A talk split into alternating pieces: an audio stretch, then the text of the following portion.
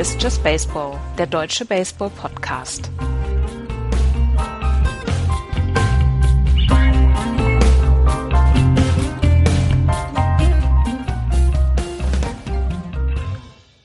Adam Eaton ist für die Saison aus. Äh, Shelby Miller muss in Tommy John. Ein ganz normaler Sonntag bei Just Baseball. Hallo, liebe Leute, zu einer neuen Ausgabe dieses schnuckeligen Randsporten-Podcasts. Hallo, Andreas. Hallo. Hallo, Florian. Guten Morgen. Na? Gut drauf? Halt's Maul. Wir sind äh, wie ihr merkt, schon in, in Feierstimmung. Heute Abend Tanz in den Mai. Geht ihr weg? Nee, ich will nach dieser Sendung will ich sofort nach Haar raus zum, zum Baseball. Ah. Zum Baseball Ich war letzte Woche bei den Cardinals. War gut? Du hast ja auch drüber geblockt. Ich hoffe, das lesen ja. alle, weil der Aufruf war ja sehr wichtig. Geht dahin, support your local baseball team. Ja, ja, es war, es war wie immer gut. Es war, es war ähm, sehr lustig. Äh, klar, es ist halt so ein bisschen schade, dass ähm, sowohl die Stadt Köln als auch so die gesamte Infrastruktur nicht den Eindruck macht, als ob da die Leute irgendwie aktiv hinbewegt werden. Aber gut. Ähm, ja, ich hoffe, dass sich das im, im Laufe der Saison, wenn das Wetter vielleicht auch ein bisschen besser ist, letzte Woche war halt auch noch kalt dabei also es war kein wirklich schönes Wetter und es war kalt, ähm, dass es dann ein bisschen besser wird. Vor allen Dingen so Derby gegen Bonn, da rechne ich schon mit ein paar mehr Zuschauern. Aber es war, äh, es war, es war gut. Es war guter Sport. Und äh, es lohnt sich, in die Ballparks zu gehen. Auf jeden Fall, sage ich ja immer wieder. Ich möchte, ich möchte den Clayton Kershaw der Bundesliga heute sehen. Ja. Ryan Bollinger. Den haben sich die Hard Disciples vor dieser Saison geholt. Der hat vier Spiele jetzt gepitcht, 30 Innings, 102 Batters faced, 15 Hits hat er abgegeben, ein Run, ein Earned Run, 46 Strikeouts, ein ERA von 0,30, ein Whip von 0,57 und ein Opponent's Average von 1,52. Der Mann das ist, ist gut. Der Mann ist ein Beast. gegen, gegen wen spielen die heute? Ähm, gegen Mainz. Gestern gab es ein 6 ah. zu 4 für Mainz. Gutes Spiel. Und ähm, da will ich direkt hin. Das fängt um 13 Uhr an, deswegen, ähm, sobald wir hier fertig sind, packe ich alle Sachen. Und dann gibt's den Podcast halt erst heute Abend. Nein, den, den gibt's natürlich früher. Aber da, da möchte ich gerne hin, weil Ryan Bollinger, ich habe ihn in seinem Start gesehen und ich habe den einzigen Run gesehen, den er abgegeben hat bislang. oh.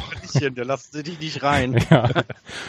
Ähm, aber äh, der ist, der ist tatsächlich ein Biest. Und die haben ja noch hier die Hard Disciples den Nate Thomas geholt vor dieser Saison. Und ähm, der hat 14 Bases gestohlen, drei davon waren Court Stealing, alle drei habe ich gesehen. ich, bin, ich bin sogar bin sogar für die Hard Disciples die Seuche. Aber das war damals gegen Simon Güring von Heidenheim und der Mann hat einen, der Mann hat einen unfassbaren Arm, Simon Güring. Der hat, okay. Nate, der hat Nate Thomas ähm, dreimal beim Base Stealing erwischt. In einem okay. Spiel. Ja. Kann ich, so. War, waren, das, waren das Pickups oder war das dann von 1 auf 2? Von 1 auf 2. Ah, okay. Ja. So kann es gehen. Gut. Wollen wir denn dann äh, in, die, in die MLB einsteigen? Sehr in gerne. das Recap der letzten Woche? Sehr gerne.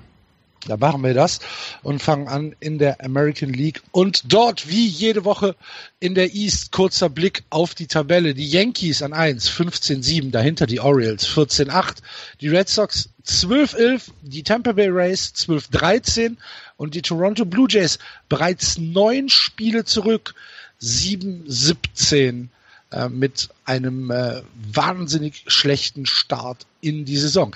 Die New York Yankees ähm, wir müssen, wir müssen ja unseren Hut ziehen, ne? Äh, was die Yankees in der letzten Zeit produzieren, äh, haben jetzt letzte Woche gegen die Red Sox gespielt. Erste Serie dieses Jahr in Fenway Park. 3-1 und 3-0 sah sehr dominant aus äh, auf der defensiven Seite, was sie da gemacht haben. Und ähm, jetzt haben sie aktuell eine Serie zu Hause gegen die Orioles, die ja sehr gut in die Saison gestartet sind und haben die ersten beiden Spiele mit einer wahren Clutch-Offense gewonnen. 14-11 und 12 zu 4 ähm, haben im Prinzip alles getroffen, was die Orioles ihnen da serviert haben. Ähm, das, was die Yankees, wie die Yankees in die Saison gestartet sind, dazu mit ihrem, mit ihrem, in Anführungsstrichen, Verletzungspech, äh, ich bin, naja, wenn ich jetzt die Yankees mögen würde, würde ich sagen, wow, großartig. Und wenn ich neutral bin, muss ich sagen, da wird im Moment ein richtig guter Job gemacht. Aaron Judge trifft alles, was er will. Bereits 10 Home Runs, ein Betting Average von 3 und 1. Sterling Castro 3,56 äh, auf der Second Base das ist alles, alles richtig, richtig gut.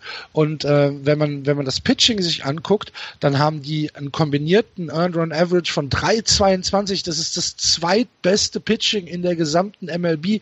Und sie haben den besten Whip mit 1,13 als Team kombiniert. Ähm, wie, wie können wir so falsch liegen vor der Saison, Andreas? Wir werden nicht falsch liegen.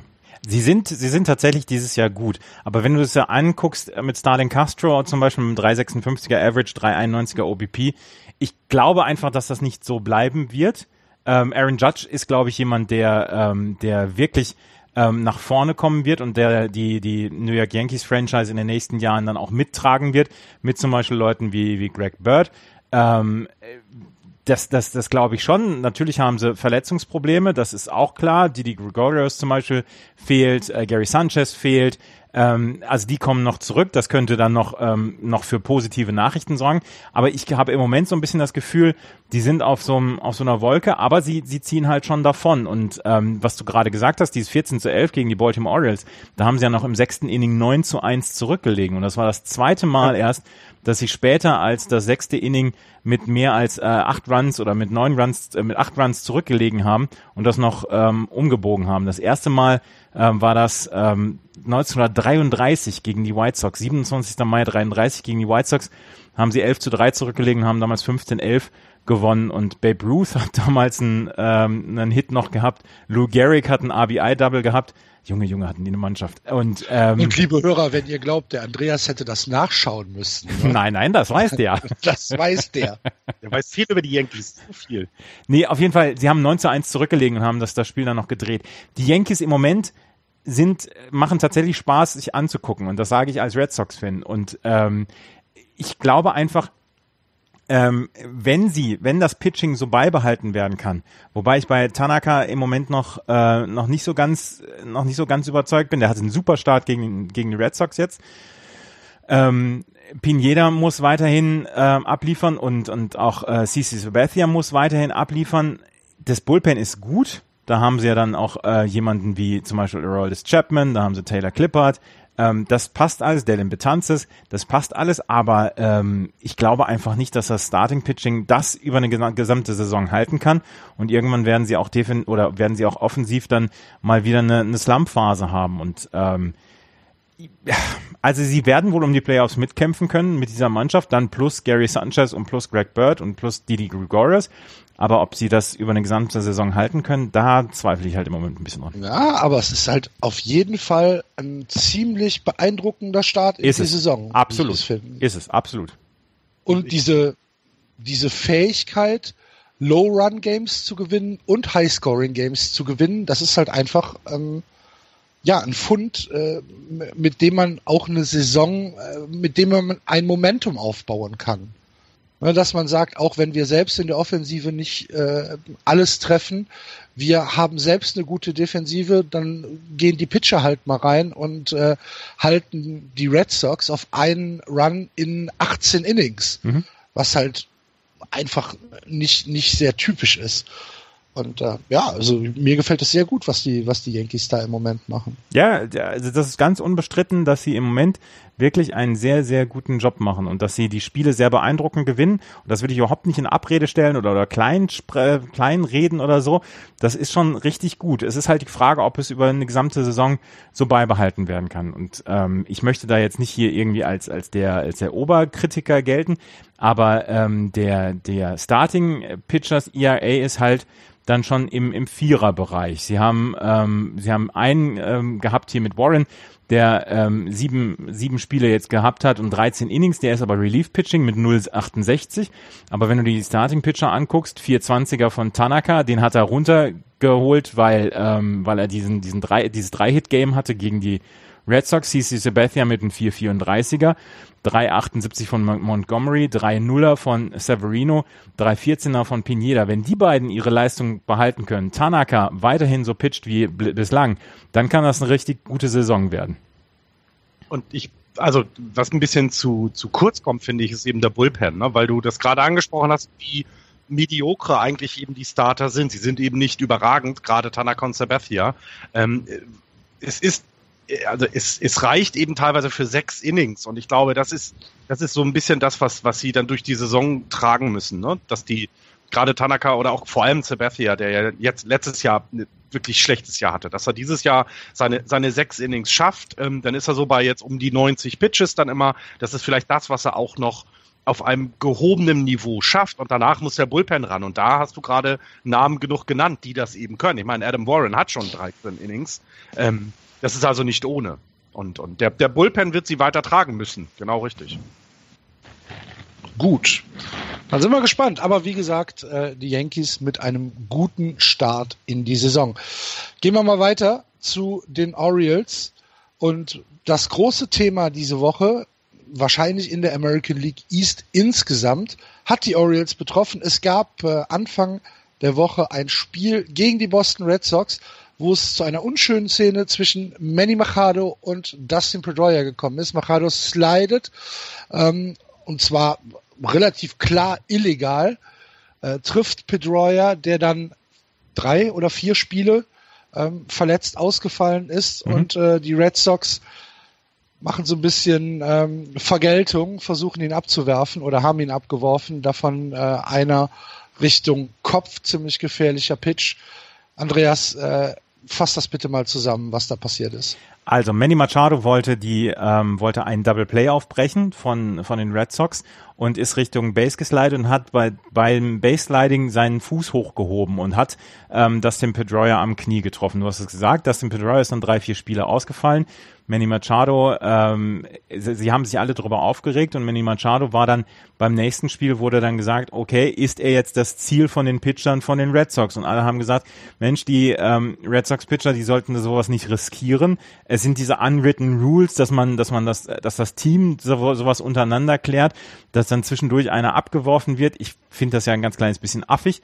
Aber äh, Matt Barnes hat dann, hat dann einfach mal das Schicksal selbst in die Hand genommen, obwohl er beteuert, dass er ähm, dass er das nicht absichtlich gemacht hat und auch John Farrell gesagt hat, nein, das war nicht ja, Absicht. Ja, das war natürlich. ganz klar Absicht.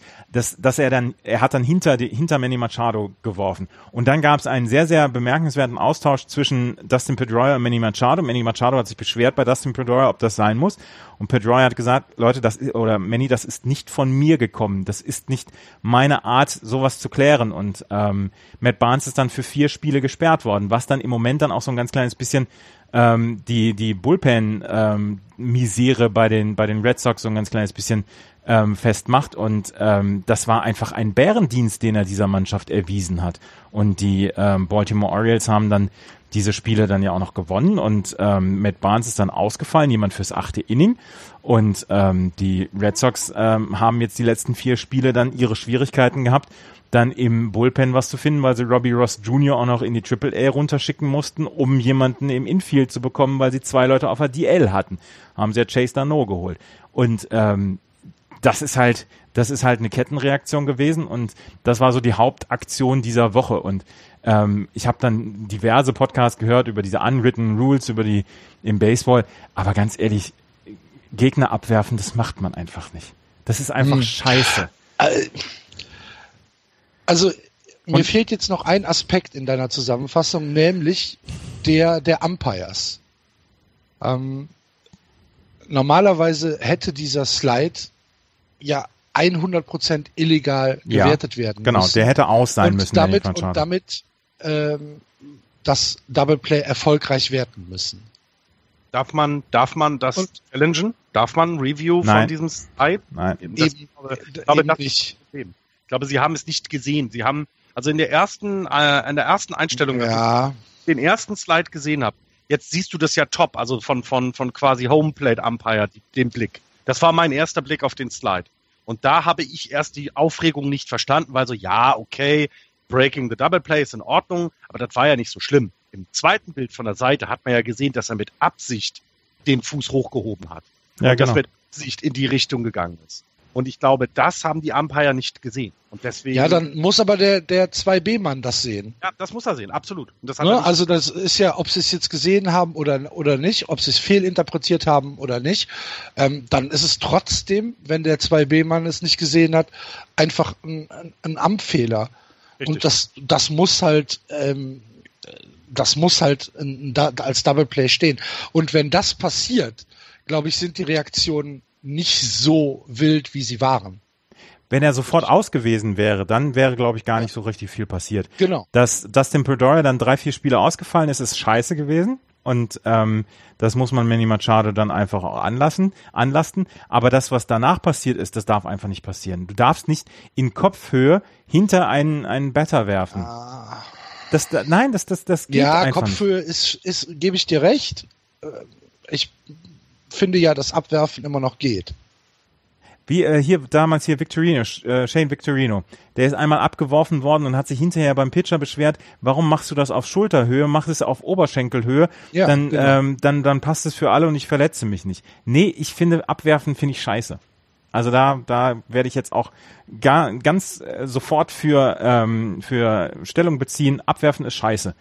Und äh, wenn man, wenn man solche Sachen gesehen hat, wie damals bei Giancarlo Stanton, der den, den Ball ins Gesicht bekommen hat, und das war damals Ja. unabsichtlich, dann Ja. möchte ich nicht, dann möchte ich nicht diese absichtlichen Dinger Richtung Kopf sehen. Darf ich was Nee, Richtung Kopf gebe ich dir ja auch recht. Ich, also die MLB macht alles, um Körperkontakt zu vermeiden. Ne? Dieses, ähm, was an der Platte jetzt neu ist für die Catcher, was sie machen dürfen, wie, wie sie umgewamst werden dürfen. Dieses Breaking the Double Play haben sie Regeln für aufgestellt, dass die die Körperlichkeit aus diesem Spiel immer mehr rausgenommen wird, was ich sehr positiv finde.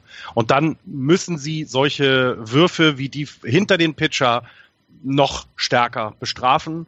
Das geht nicht. Äh, Dass mal einer abgeworfen wird durch äh, unabsichtlich, das ist völlig in Ordnung.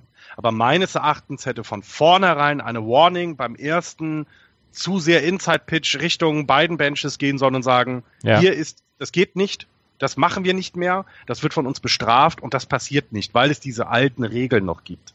Und ähm, ich hoffe, dass äh, äh, wir jetzt einen Commissioner haben, der dieses Mal aufbricht, weil egal wohin, ob es jetzt die, der Oberschenkel ist oder oder oder die die Seite, so ein Ball gehört nicht auf den Pitcher, äh, auf, auf den Better geworfen. Das ist, das war mal früher so, ja, da haben uns aber auch noch äh, äh, draußen äh, äh, eins auf den Wams gehauen und Frauen durften nicht wählen. Also ich glaube, wir, wir haben uns ein bisschen weiterentwickelt ähm, äh, und das muss in der MLB auch passieren. Dieses Abwerfen ist unter aller Sau und das können die ganzen Traditionalisten, Traditionalisten weinen. Es gehört abgeschafft und bestraft. So. Ja. Nee, ich sehe es tatsächlich anders. Also für, für mich ist Abwerfen auf, auf, äh, auf Oberschenkel, Hüfthöhe völlig in Ordnung. Du hast aber auch noch nie einen Ball abbekommen, oder? Das ist richtig. Ich spiele ja auch nicht. Das ist, äh, und die, also äh, natürlich, also es ist jetzt was anderes in den unteren Ligen, weil da wird es ja auch noch gelebt. Also ich habe es ja selber auch schon erlebt, dass gesagt wurde, okay, das machen die jetzt untereinander aus. Und dann wird er halt in den unteren Ligen abgeworfen. Und ich finde das zum Kotzen, weil da ist es ja noch schlimmer, weil die, die, du hast ja gar nicht die Kontrolle über den Ball wie in der Major League. Aber wenn das Ja. von oben vorgegeben wird, dann endet das ja auch nie. Das ist ja immer mein Problem mit allem, was im Profigeschäft passiert, wo sie ja sagen, ja, sind ja keine Vorbilder. Doch, sie sind Vorbilder. Das muss, das muss einem klar sein, dass das nachgemacht wird, dass das, dass das dann dazugehört. Und ich glaube, das ist schlecht für den, für den Sport, weil das genau so was ist, was, was so ein bisschen, ja, ach komm, das ist diese alten Traditionen im Baseball, äh, weswegen der Sport so äh, ist. Das ist genau dieser, dieser, dieser Staub, der mal durchgepustet werden muss. Dieses tolle, attraktive Spiel, was wir jetzt gerade haben, guck dir die Spiele an. Wir haben über sie gesprochen. Bei, bei den Orioles haben wir, haben wir ja gar nicht jetzt auch darüber gesprochen, ähm, wie die in die Saison gestartet sind, dass sie gute Offensive haben, dass das im Pitching ähm, nicht so gut läuft, aber darüber spricht man nicht, sondern über Sonnenscheiß. Und das ist halt ärgerlich. Hört, hört. Na gut. Nein, ich bin, ich bin absolut Ja, seiner ist ja Meinung. super. So. lass uns über die, lass uns über die Orioles nochmal sportlich reden nochmal. Also ich fand die Aktion von Machado, dafür gehört er auch nachträglich gesperrt. Das geht leider nicht, weil das, er wollte ihn verletzen. Sorry. Also das, sowas macht man. Das ist eine Arschaktion. Er wollte ihn verletzen. Er wollte ihn nicht umwamsen. Er hat mit den Cleats, mit den scharfen, diese Cleats sind scharf. In den unteren Ligen sind Metallcleats verboten, weil die Leute Schiss haben, dass man sich die Achillesfersen aufreißt, wenn du irgendeinen Scheiß baust. Und er haut mit diesen scharfen Metallkliets, haut er ihm da in in, ins Knie. Sorry, das geht nicht. Muss gesperrt werden. Und dann darf er auch, dann soll er gar nicht abgeworfen werden. Dann wird er für zwei Wochen gesperrt oder für was, was ich auch immer. Da können sie ihn gar nicht abwerfen. Und dann ist die Sache erledigt. Ja, du musst ihm erstmal die Absicht äh, beweisen. Das ist ja genau das gleiche wie mit, mit Barnes, der dann hinterher gesagt hat, das war keine Absicht. Natürlich war das Absicht. Das siehst du ja, das siehst du ja auch im Wurf. Ja, da hat sich die MLB ja auch nicht drauf eingelassen. Quatschkram, sowas. Echt. Äh, äh. Ja, was, was ist denn jetzt mit den Orioles? So gut sind die doch gar nicht. Was kriegen die denn, was kriegen die denn gut hin? Ich kriege ja nicht so viel mit da oben im Osten. Das ist tatsächlich sehr, sehr lustig. Ähm, sie sind, ähm, was, was das Pitching angeht, beziehungsweise was, was die, die Stats angeht, sind sie eigentlich, ähm, äh, ja, gar nicht so weit vorne. Ähm, wenn man sich den, den ERA, den, den Team ERA anguckt, sind sie im Moment auf Platz 12 mit einem 4,24er ERA und da sind natürlich mal wieder solche Spezialisten wie Ubaldo Jiménez, der mit einem 7,43er ERA rumläuft oder Kevin Gorsman mit einem 7,50er ERA, aber sie gewinnen tatsächlich ihre Spiele dann auch äh, mit den mit der Offensive und ähm, dann zum Beispiel mit Leuten wie äh, Manny Machados und ähm, das ist schon das ist schon richtig richtig gut, was die da im Moment bringen. Die Baltimore Orioles ähm, haben dann äh, sind sie auf Platz 9 im Moment bei den Runs, was sie haben. Ähm, die Hits, da sind sie auf Platz 10, ja, tatsächlich. So Aber neun nur in der American League. In der ne? American League, ja, ja. Also ähm, über die gesamte MLB sind sie im unteren Drittel mit den Runs. Ja. Irgendwo 2022. Also sie haben, sie haben ein mördergutes Bullpen, was ihnen mal wieder den, den Hintern rettet. Äh, Zach Britton hat ja jetzt irgendwie 60 Saves hintereinander zum Beispiel. Ähm, sie haben wirklich gutes Bullpen. Ähm, das, das, das äh, Starting Pitching funktioniert mit ähm, Dylan Bundy sehr gut, mit einem 1,65er ERA, Wade Miley mit einem 2,08er ERA. In vier ähm, Spielen hat er jetzt schon 26 Innings gepitcht. Äh, Dylan Bundy mit 32, komm, äh, 32 zwei Drittel Innings in fünf Spielen. Das ist sehr, sehr gut. Natürlich ähm, wird, wird das von Kevin Gorsman und Ubaldo Jimenez dann so ein bisschen runtergezogen. Ähm, dann haben sie mit Brad Brach ähm, jemanden, der richtig gut ist mit einem 208er ERA in 13 Innings jetzt schon, zwölfmal eingesetzt worden. Ähm, sie haben sehr, sehr gutes ähm, Bullpen-Pitching und das ist im Moment das, was sie um, über die über die Ziellinie rettet. Und ähm, sie haben, ja, ähm, sie gewinnen die knappen Spiele im Moment. Und die letzten zwei Niederlagen gegen die äh, Yankees sind meiner Meinung nach, müssten eigentlich eher ein ganz kleines bisschen die Normalität sein, weil sie offensiv einfach nicht so viel bringen, als dass sie ähm, so gut dastehen sollten. Mhm. Also ja, man, man, auch das Plus-Minus, ne, das Run-Differential zeigt eben, dass das in eine verkehrte Richtung läuft im Moment. Also dass so ein bisschen das Standing neben dem her ist, was vielleicht da los ist. Ne? Mit mit ähm, also jetzt jetzt äh, sechs Spiele über 500 mit einem Run-Differential von minus zwei zeigt, dass das auf sehr wackeligen Beinen steht und eventuell nicht die gesamte Saison so halten kann. Ne? Ähm, bei, den, bei, den, bei den Red Sox zum Beispiel, wenn wir da jetzt rübergehen, kann man ja davon ausgehen, dass die Offensive noch mehr anziehen wird. Bei den, bei den, bei den Orioles traue ich, also die, den Orioles traue ich das halt nicht in dem Maße, wie zum Beispiel den Red Sox. Ja. Dann lass uns doch mal nee, übergehen. Ich habe noch was, ich habe noch was gerade. Von Baltimore. Ich muss dann auch ausschalten, weil äh, als ich schalte mich dann als als äh, Beteiligter aus, sondern werde dann Mediator, wenn wir zu den Red Sox kommen. Mark, also Mark, Mark Trumbo hat am ähm, Donnerstag, nee, am Freitag seinen 16. Home Run in seinem 50. Regular Season Spiel gegen die New York Yankees gebracht und er ist dabei der ähm, Spieler, der die fünftmeisten Home Runs in der Geschichte der MLB hat der die meisten Home Runs gegen die Yankees geschlagen hat. Ähm, er ist dann zusammen mit Tino Martinez und Mo Vaughn ist er ähm, auf Platz 5 und ähm, Albert Bell, Miguel Cabrera, José Canseco und Fred Whitfield haben alle 18 Home Runs gegen die ähm, New York Yankees in mindestens 50 Spielen geschlagen. Mark Trumbo mag die Yankees. Wer nicht? Wer nicht? Ja. Okay.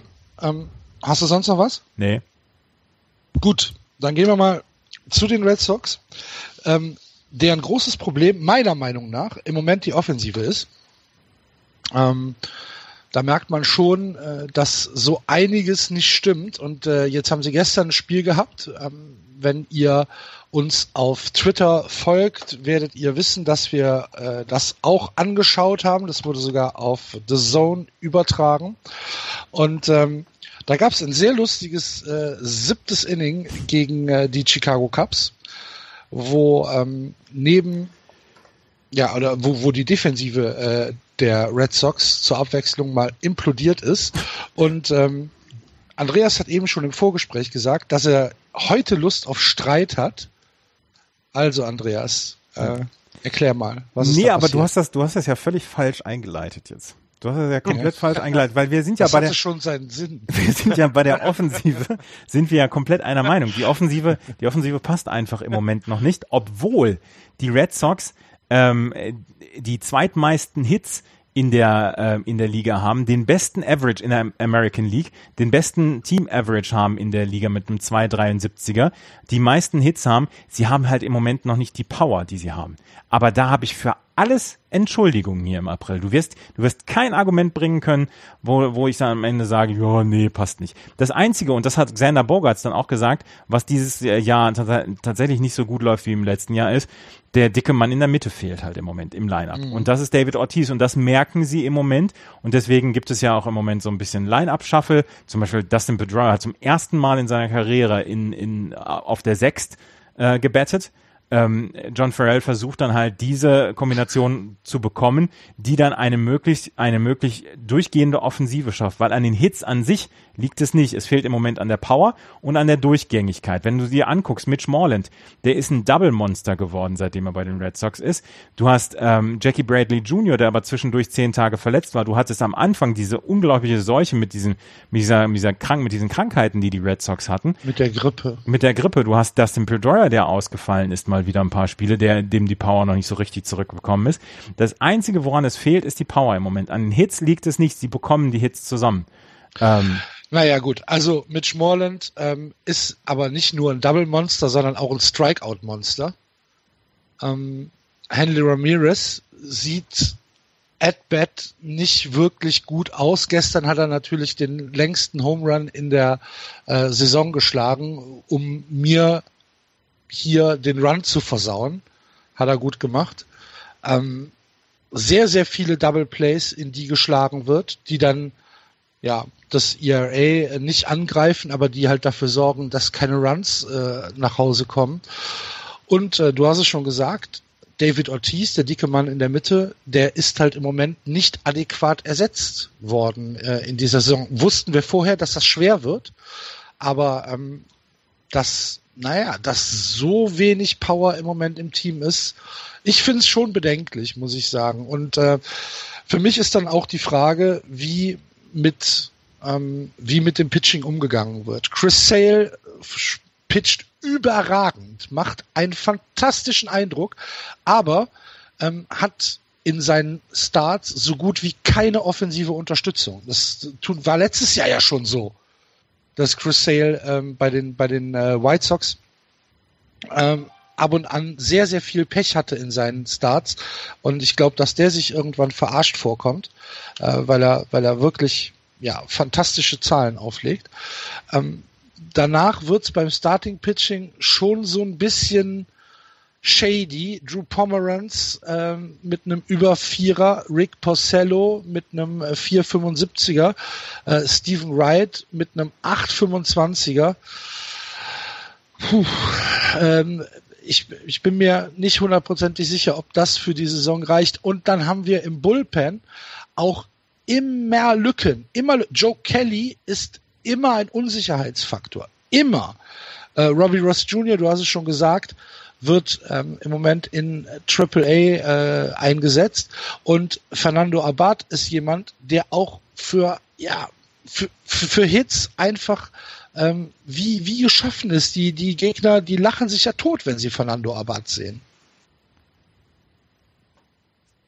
Ja, was soll ich dazu sagen? Es ja, weil du kein, wolltest dich doch streiten. Es, wird, es, wird sich, es, wird sich kein, es wird sich kein Gegner über Fernando Abad totlachen. Ja. Dass wir, ähm, das ist, das ist, aber auch das ist erklärbar. Wir haben jemanden wie David Price, der bis mindestens Ende Mai noch auf der, auf der DL sein wird, der jetzt im Moment sein, sein Pitching-Programm ähm, durchzieht.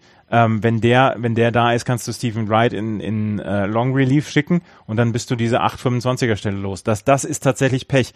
Dass sie Spieler in, in Double Plays reinspielen und reinschlagen, auch das ist Pech. Auch das ist Pech. Das ist dieses Balls and ähm, Balls in, in Play. Hier, wie heißt es? Babip ist das. Ja, ähm, ja. Der ist einfach grausam für die, für die Red Sox. Sie spielen im Moment da, oder sie schlagen tatsächlich dahin, ähm, wo die Gegner stehen. Und ähm, das ist natürlich zwischendurch dann, oder beziehungsweise für Großteil ist es gutes äh, Scouting, aber ähm, zum Großteil ist es dann auch Pech. Und du hast ähm, natürlich Chris Sale, dass er bei seinen Starts keinen offensiven Support bekommt, ist ein Skandal. Ist tatsächlich ein Skandal. Ähm, aber ansonsten, Eduardo Rodriguez ähm, pitcht im Moment gut. Rick Porcello bin ich fest davon überzeugt, dass der wieder äh, zu sich finden wird.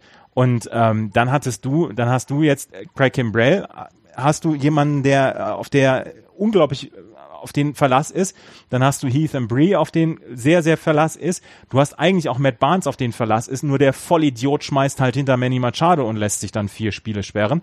Du hast dann, du, ich habe ich hab für alles im Moment tatsächlich ähm, Entschuldigungen. Ich habe ich hab im Moment für alles da. Das, das, und tatsächlich mache ich mir im Moment keine Sorgen um die Red Sox. Das wird schon. Okay. Ja, ähm, gut. Darf ich dann, wenn wir schon dabei sind, die Hörer. Du hältst die Klappe. Nein, Frage stellen. Also, hat man das denn unterschätzt, die Lücke, die, die Ortiz? Nee. Nein. Das war also Management her, weil, weil man hat ja dann quasi niemanden geholt, der das versucht, die, die Lücke zu schließen. Denn ich meine, es ist ja niemand Neues jetzt auf die Age, sondern Henry Ramirez, der aber die Lücke ja nicht schließen kann. Es fehlen halt dann die Hits und auch die Home Du kannst aber die, du kannst die, die Runs, die David Ortiz selbst in seinem letzten Jahr ähm, geholt hat, kannst du eigentlich so nicht reproduzieren. Du brauchst dann ähm, eine Teamleistung, um das ähm, zu, zu bewerkstelligen. Du hast unglaublich gute Leute dort. Wenn man, wenn, wenn man sich alleine das Outfield anguckt, mit Betts, Benintendi und Bradley, das sind super Spieler. Du hast Xander Bogarts, du hast Dustin Pedroia, du hast Mitch Morland, der wirklich eine, eine, eine sehr, sehr ähm, willkommene, ein sehr willkommener Neuzugang ist, der wirklich, wirklich gut spielt, dann auch auf der First Base sehr sicher ist. Die einzige Lücke, die man im Moment bei den Red Sox hat, und es ist keine Lücke, weil sie wird sehr, sehr gut ausgefüllt, allein von, von seinem, von seinem Fassungsvermögen, das ist ähm, Third Base. Und Pablo Sandoval ist jetzt inzwischen auch auf ADL, weil wahrscheinlich der Gürtel wieder geplatzt ist. Ja, ähm, ich wollte gerade von da Und ähm, die Third Base ist tatsächlich die, die Position im Moment, die, ähm, die vakant ist und da braucht, da brauchen die Red Sox, brauchen da Abhilfe und entweder ist es Pablo Sandoval oder es ist vielleicht Mitte der Saison, weil die Toronto Blue Jays weiter abstinken, vielleicht jemand wie Josh Donaldson. Ähm, da, Dave Dombrowski ist, ist, ähm, ist niemals, ist niemals ähm, schüchtern, was solche Trades angeht. Und ähm, da, da könnte ich mir die in diesem Jahr tatsächlich nochmal so einen Trade vorstellen. Dann ist die Farm vom, von Red Sox komplett runtergerockt, aber das, das, ähm, das Line-Up wäre nicht so schlecht von den Red Sox. Mhm. Ich bin sehr gespannt, wie, was sie da machen werden. Tatsächlich, weil äh, sie sind ja, es ist ja nicht so, dass sie weit weg von allem sind. Ähm, ich glaube, die, die, die Yankees werden ihre Schwächephase bekommen, das haben wir angesprochen. Auch bei den Blue Jays gehe ich, äh, äh, bei den Blue Jays, bei den Orioles gehe ich davon aus, dass die ähm, nicht dieses, dieses Tempo, also das, das weiter beibehalten werden.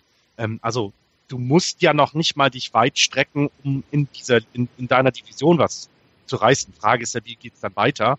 Denkt man dieses Jahr schon noch in den Playoffs eine Runde weiter oder versucht man das Ganze jetzt als Übergangsjahr zu sehen mit den tollen Leuten, die erfahrener werden und dann das nächste Jahr groß angreifen mit vielleicht ein, zwei Trades noch, um 3B, DH aufzuwerten? Es gibt ja, es gibt ja einen Third Baseman in der Farm, Rafael Devers. Das ist das ja. Problem ist, dass der diese Saison wohl einfach noch nicht äh, dazu bereit ist, äh, Big League zu, zu schlagen. Ja, aber dann sieht doch, dann sieht's doch gut aus. Dann es sieht so gut aus. Ja, alles gut. Ich weiß gar nicht, warum Axel sich aufregt. Keine Ahnung. Wir haben ja noch gar nicht über Pharrells Ingame-Management gesprochen. Haben wir ja gar nicht gemacht. Da habt ihr ja, habt ihr ja drumrum geschifft. ja. drumrum schiffen da. Das, das mache ich, also ist auch egal. Brain Farts da. Da fangen wir erst gar nicht mit an. Ist vielleicht besser so, Mhm.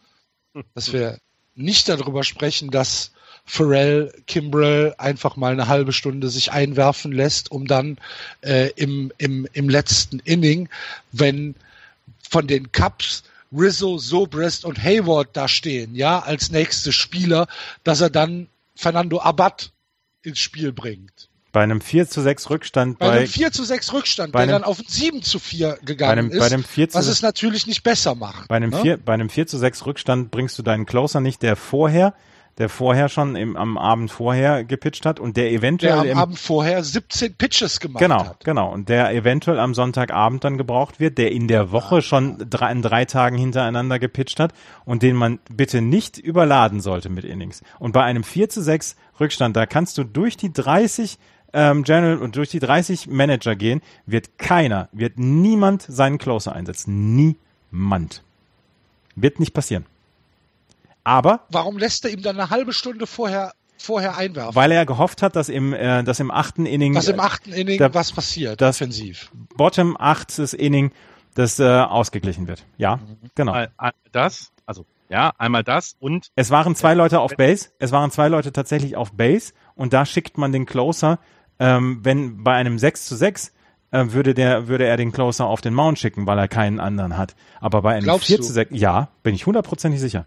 Bin ich hundertprozentig sicher. Aber bei einem 4 zu 6 im neunten Inning schickt man seinen Closer nicht auf den Mount. Und vorher im achten Inning gab es zwei Leute auf Base und ähm, du kannst drüber, wir können drüber streiten, dass er hätte im siebten Inning schon ähm, sein Relief-Pitching auf den Mount schicken sollen. Aber Heath Bree war die zwei Tage vorher schon eingesetzt worden. Der äh, stand nicht zur Verfügung. Joe Kelly, hast du selber ges gesagt, ist im Moment einfach nicht zuverlässig genug. Und da hat äh, John Farrell gehofft. Und ja, das ist ein, das ist tatsächlich ein diskutabler Zug. Da Dann hat er gehofft. ich halt Robbie Scott.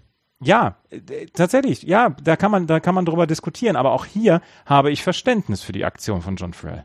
Ich, ich, ich ja, Ja. Ja, ist ja gut. Es, es ist ja gut. Wir, wir, wir sind bei John Farrell nicht einer Meinung. ja, Muss ja auch nicht aber sein. ich habe die besseren Erklärungen als du. Also ich muss ihn auch nicht unbedingt haben. Ich bin jetzt auch nicht der größte John Farrell-Fan. Aber ich habe im Moment keine Argumente dafür, dass man ihn feuern sollte. Gut. Lass uns mal weitergehen. Ähm, habt ihr was zu Tampa oder Toronto? Nee. Also Toronto ist halt, ist halt im Moment tatsächlich eine Katastrophe.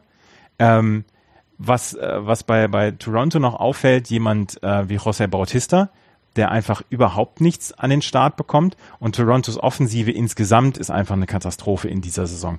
Und wenn man sich die, ähm, die Statistiken von den Offensivleuten anguckt, ähm, da ist Kevin Pillar mit einem 3,13er Average, ist er der Beste, aber José Bautista hat im Moment einen 1,63er Average und der soll Middle of the Lineup im Moment sein. Du hast ähm, Travis hast du äh, mit einem 1,37er ähm, Average. Das sind alles Leute, die tagtäglich in der Startaufstellung ähm, stehen. Russell Martin mit einem 2,13er Average. Ähm, Stephen Pierce mit einem 1,76er Average. Die, die Offensive im Moment ist eine Katastrophe und bei José Bautista wird es dann am, am deutlichsten, der fällt tatsächlich direkt von den Klippen. Und da fällt es nämlich auf. Bei den Red Sox fällt es auf, dass David Ortiz nicht dabei ist. Bei den Toronto Blue Jays fällt es auf, dass Edwin Encarnacion nicht dabei ist. Ja. wir wollen doch jetzt aber diese Sendung über die Blue Jays nicht ohne den Wahnsinns-Slide an eins, äh, ohne den wegzulassen, den Chris Coughlin hatte. Oder habt ihr den nicht gesehen? Doch, der, den haben wir gesehen. Also ich bin gerade etwas überrascht. Ja, komm, wir gehen bei den Blue Jays weiter. Ich meine, das war, finde ich, mit einer der geilsten Aktionen, die ich die letzten drei oder vier Jahre äh, äh, gesehen habe. Ne? Die äh, äh, Runner auf drei rennt los, äh, Pitcher hat den Ball, kann ihn also, steht auch im Weg, kann ihn dann austecken und er macht einfach ein, ein, ein Salto über, über den, eine Rolle. Ne, wie, wie nennt man denn sowas? Eine, eine Rolle? Ein Purzelbaum in der Luft äh, äh, über den, den Catcher und, und, und, und ist safe, weil er eben nicht getaggt wurde. Also großartige Aktion. Es sah fast nach einem NFL-Move aus. ja, Ja, tatsächlich. Tatsächlich sah es nach einem NFL-Move aus. Und es war, es war ein fantastischer Move und der ist halt so nicht vorgesehen. War, deswegen hat sich ja, sich ja der Catcher dann auch umgeschaut und sagt, wo ist er? Wo ist er?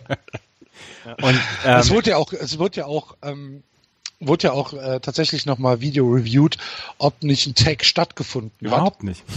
Und äh, hat nicht. Da hatten wir ja die, die Frage. Es gab eine Berührung am Rücken, aber am Rücken war der Ball nicht. Ja, genau. Es gab ja bei uns auf, auf Twitter gab es dann auch die Frage, ähm, wie muss getaggt werden? Also es muss mit dem Körperteil getaggt werden, wo der Ball ist. Also entweder die linke oder die rechte Hand. In, in, den, in 99 Prozent, in den 99 Prozent der Fälle ist sie entweder in der linken oder rechten Hand. Und damit muss genau getaggt werden. Und da ist es egal, ob es die Handschuhhand ist oder ob es die, ob es die normale, die andere Hand ist.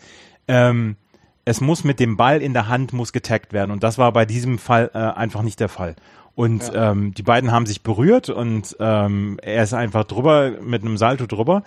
Ähm, und es war eine überragende Aktion und er ist halt nicht getaggt worden. Ja. Und beide können es ihren Enkeln erzählen. Also sowohl ja. Catcher als auch Chris Coughlin. Ja, vor allem jetzt, also der Catcher war jetzt ja nicht äh, irgendwer, ne? Also das muss man aussagen. Das war derjenige Catcher, der es diese Woche auch wieder geschafft hat, einen äh, Runner an zwei auszuwerfen, der einfach äh, nicht schnell genug, ähm, nachdem das Spiel vorbei war, also nach der der Ball ist noch im, im Play, also es ist nicht der neue Pitch, ähm, nicht zurück an zwei geht und Radio Molina einfach dann Ball an die zwei haut und, und dann wird der, wird der äh, Runner halt ausgetippt. Na, also das ist halt ein echt guter Catcher. Ja. Und selbst er hat das nicht verhindern können. Das ist schon. Äh er war aber sicherlich auch überrascht. Ja, ich glaube, damit rechnet man nicht. Ganz sicher. Nee, und er, er stand ja, er stand ja wirklich gut in der, in der, ähm, in der Laufbahn. Ja. Also ja. er stand ja gut im, im Track und äh, normalerweise ist das ein, ist das ein sehr sicherer Tag. Ja. Da wär, da, also ein Slide hätte zum Beispiel nichts gebracht. Nee. Und äh, ja, das war sehr gut. Stimmt, Florian. Ja, aber zu Tampa Bay habe ich tatsächlich jetzt auch nichts, muss ich sagen. Können wir uns nächste Woche mal wieder drum. Außer dass ich finde, äh, dass niemand ich, vom Krokodil gefressen worden diese Woche. Ja, und äh, außerdem finde ich, dass man an dieser Liga sieht, also gerade hier, ne, die, die Yankees mit einem Run Differential von plus 46 und dann jetzt die Blue Jays mit minus 23, ähm, dann merkt man schon, wo es im Moment bei den Blue Jays hapert. Und ich habe Podcast gehört, da sind sie schon als äh, Dead bezeichnet worden. Das heißt also, die äh, eine Chance, dass die nochmal zurückkommen, wird denen nicht mehr äh, eingeräumt. Ja, und, und um, um nochmal kurz zu vergleichen, wie dramatisch ich die Situation äh, in Boston einschätze. Die Toronto Blue Jays 86 Runs scored, die Boston Red Sox 87 Runs scored. Ja. ja? So. Gehen wir in die Central. Können wir, können wir darüber sprechen, dass Hawk schon die Ringe jetzt bestellt ja. hat? die Chicago White Sox werden nie wieder ein Spiel verlieren. äh, sie führen die Liga an. 13 Siege, 9 Niederlagen. Dahinter die Indians 13-10, die Twins 11-11, Detroit 11-12 und am Tabellenende die Kansas City Royals 7 und 15, 6 Spiele hinter den White Sox zurück. Die White Sox ähm, mit sechs Siegen in Folge diese Woche. Ein Sieg gegen die Indians, drei Sieg Sweep gegen die Kansas City Royals, äh, sogar ziemlich impressive und äh, aktuell in der Serie gegen die Detroit Tigers, wo sie beide Spiele in Detroit gewonnen haben, 7-3, 6-4. Was so richtig imposant ist an den äh, Chicago White Sox, ist, dass sie das, diese, diese Siege schaffen, obwohl sie eigentlich relativ viele Ausfälle im Team haben. Wenn du überlegst, äh, José Abreu und Melky Cabrera haben bis jetzt noch gar nichts auf die Reihe bekommen, haben jetzt äh, am Samstag beide ihre ersten Home Runs geschlagen. Also noch gar kein Power dahinter. Todd Frazier ist äh, unter der äh, Mendoza-Line. Tim Anderson und Rosin Quintana äh, sind völlig unberechenbar im Moment. Und trotzdem bekommt die Mannschaft es irgendwie hin, ähm, diese Siege zu schaffen. Da treten dann Leute wie Avisal Garcia äh, auf einmal nach vorne. Avisal Garcia, der im Moment 3,76er Betting Average hat, schon 5 Home Runs und 20 RBIs. Äh, Dazu das, ähm, das original beste kombinierte Pitching in der gesamten MLB. Ein kombiniertes Pitching von unter drei im ERA, 2,96, äh, ein Whip von 1,18. Äh, also ich, ich glaube, ich glaube tatsächlich, dass der Hawk äh, seit, seit drei oder vier Tagen nicht mehr schläft. Obwohl er jetzt seinen eigenen Wecker hat. Habt ihr das mitbekommen? es gibt jetzt einen Wecker von den, von denen die White Sox promoten, der halt nicht klingelt, sondern der halt die Hawk Voice hat, wo du dann aufwachst und er, er dich anschreit, this game is over. Stell dir das mal vor, du wachst, wachst jeden Morgen schweißgebadet auf. Sofort mit Alkohol den Tag starten. Ja, und, und was du gerade gesagt hast, der Team ERA unter drei und da ist José Quintana noch gar nicht mit einberechnet, beziehungsweise ja, ja, den 5,22er ERA, wenn der erstmal ins Rollen kommt, verlieren sie wirklich gar kein Spiel mehr. Ja, die, die werden wieder verlieren. Die, die Chicago White Sox, ähm, die längste April-Siegesserie seit 2009 ähm, mit sechs Spielen in Folge. Damals ähm, haben sie eine ähm, vom 9. bis 15. April sechs Spiele gewonnen. Und nee, fünf Spiele und dann hatten sie vom 22. bis 27. April nochmal sechs Spiele in Folge, die sie gewonnen hatten. Das war das erste Mal, wo der Hawk schon gesagt hat, hier, komm, Leute, die Rechnung geht auf mich erstmal. Und das, was er, was er jetzt, äh, was jetzt passiert tatsächlich, diese sechs Spiele in Folge, und du hast es gesagt, ähm, dass trotz dem, dass da noch einige Spieler dabei sind, ähm, die einfach noch nicht so richtig treffen. Wobei man, wobei man sagen kann, José Abreu, ähm, er hat auch da die, die Power nicht. Er hat jetzt zwei Home Runs, aber ein 269er Average und drei 37er On-Base Percentage. Das passt erstmal soweit. Und ähm, du hast dann Leute wie hier Saladino. Ich habe ich hab ihn jetzt paar Mal gesehen. Ähm, Saladino ist nicht der unbedingt, der immer hittet, aber entweder wird er abgeworfen oder er schafft den Walk. Also 2,38er Average und 3,51er On-Base Percentage. Das ist richtig gut. Dann das Slugging ist 3,17, also maximal für Singles schlägt er. Aber ähm, Tyler Saladino, den habe ich mir angeguckt. Ich habe ich hab jetzt die White Sox tatsächlich häufiger mal gesehen. Ähm, den kann man sich schon richtig gut angucken. Und äh, auch Melky Cabrera ist gut drauf. Aber so die, die Zahlen an sich sagen nichts über eine sechs Siegesserie aus, also sechs Spiele Siegesserie. Aber das Bullpen der Chicago White Sox, das sucht seinesgleichen, wenn du dir das anguckst. Ähm, du hast hier mit Covey, äh, nein, Covey ist jetzt ein schlechter, ähm, der ist ja nicht mal Relief-Pitcher. Äh, Swarzak hat einen ähm, Nuller ERA in zwölf Innings bislang. Dann hast du Jones mit einem 231er, Jennings mit einem 093er, Robertson, David Robertson 279er. Das ist der Closer davon. Inoa äh, mit einem 386er ERA. Das, das ist alles sehr, sehr gut. Bring die Jungs zum Bullpen durch und dann werden die dir schon ähm, da durchhelfen. Und das halt für den April bislang. Ja, und dann auch die, die Starting Pitcher daneben machen es ja auch eben, ne? Sechs Innings, so wenn du dir das so ungefähr anguckst, um die sechs Innings im Schnitt sind sie auf dem Mount, ähm, haben dafür okay, also haben dann eben auch schon um die 100 Würfe deswegen, aber reiten da jetzt auch keine, keine Ahnung, 6, 7, 0 Niederlagen ins Bullpen, sondern vernünftig nach vorne gebracht mit Derek Hall und Miguel Gonzalez, äh, die ja sogar ein ERA unter drei haben. Also das, das, das, das ist schon, das ist schon ziemlich gut, was, was da im Moment gemacht wird. Ich bin auch sehr überrascht. Also so so ein, ein Überraschungsteam in den in den in, in der Central, da hätte ich jetzt wirklich eher an die vielleicht Twins gedacht oder an die an die an die Tigers, die habe ich ja ein bisschen höher sogar gesehen, aber dass es dann die White Sox sind, bin ich sehr überrascht. Ja. Warten wir mal warten wir mal ab. Ne? Also ich, ich äh, traue den White Sox immer noch nicht äh, so wirklich äh, white. Haha.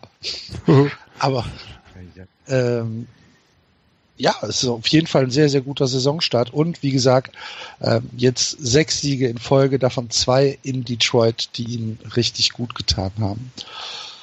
Bei den Cleveland Indians ähm, habe ich jetzt keine große Story mitbekommen diese Woche, äh, außer dass Danny Salazar anscheinend äh, ja sehr gut in die Saison gestartet ist und dass man in Cleveland jetzt davon ausgeht, dass er endlich den nächsten Step äh, getan hat. Habt ihr was zu Cleveland? Ich nee, ich habe im Moment nichts zu Cleveland. Ich habe zur ähm, AL Central habe ich relativ wenig. Ähm, ich habe die Kansas City Royals halt in dieser Woche zweimal gesehen und ich bin ein ganz kleines bisschen erschüttert, weil das sieht nicht gut aus. Da sind tatsächlich noch ein paar Leute aus der aus der Meistermannschaft dabei, aber insgesamt macht das im Moment einen sehr, sehr traurigen Eindruck, was die äh, Kansas City Royals so hinterlassen. Und sie sind dann ja auch in sehr vielen Statistiken dann auf dem letzten Platz, haben erst 58 Runs gescored. Sie haben in diesem Monat, ich habe diese Woche habe ich nachgeguckt, hatten sie zwölf Spiele, die sie ähm, die sie zwei oder weniger Runs gescored haben. Davon haben sie sogar noch ein paar gewonnen. Aber die kriegen in der Offensive überhaupt nichts auf die, auf die Reihe. Und ähm, da sind nicht nur, da ist nicht nur ein Spieler, der unter der Mendoza-Line ist, da sind gleich fünf oder sechs. Ähm, Alex Gordon, ein 1,81er Average. Ähm, Andres Escobar, 1,67er Average. Ähm, Brandon Moss, 1,43er Average. Ähm, Orlando mit einem 1,49er Average.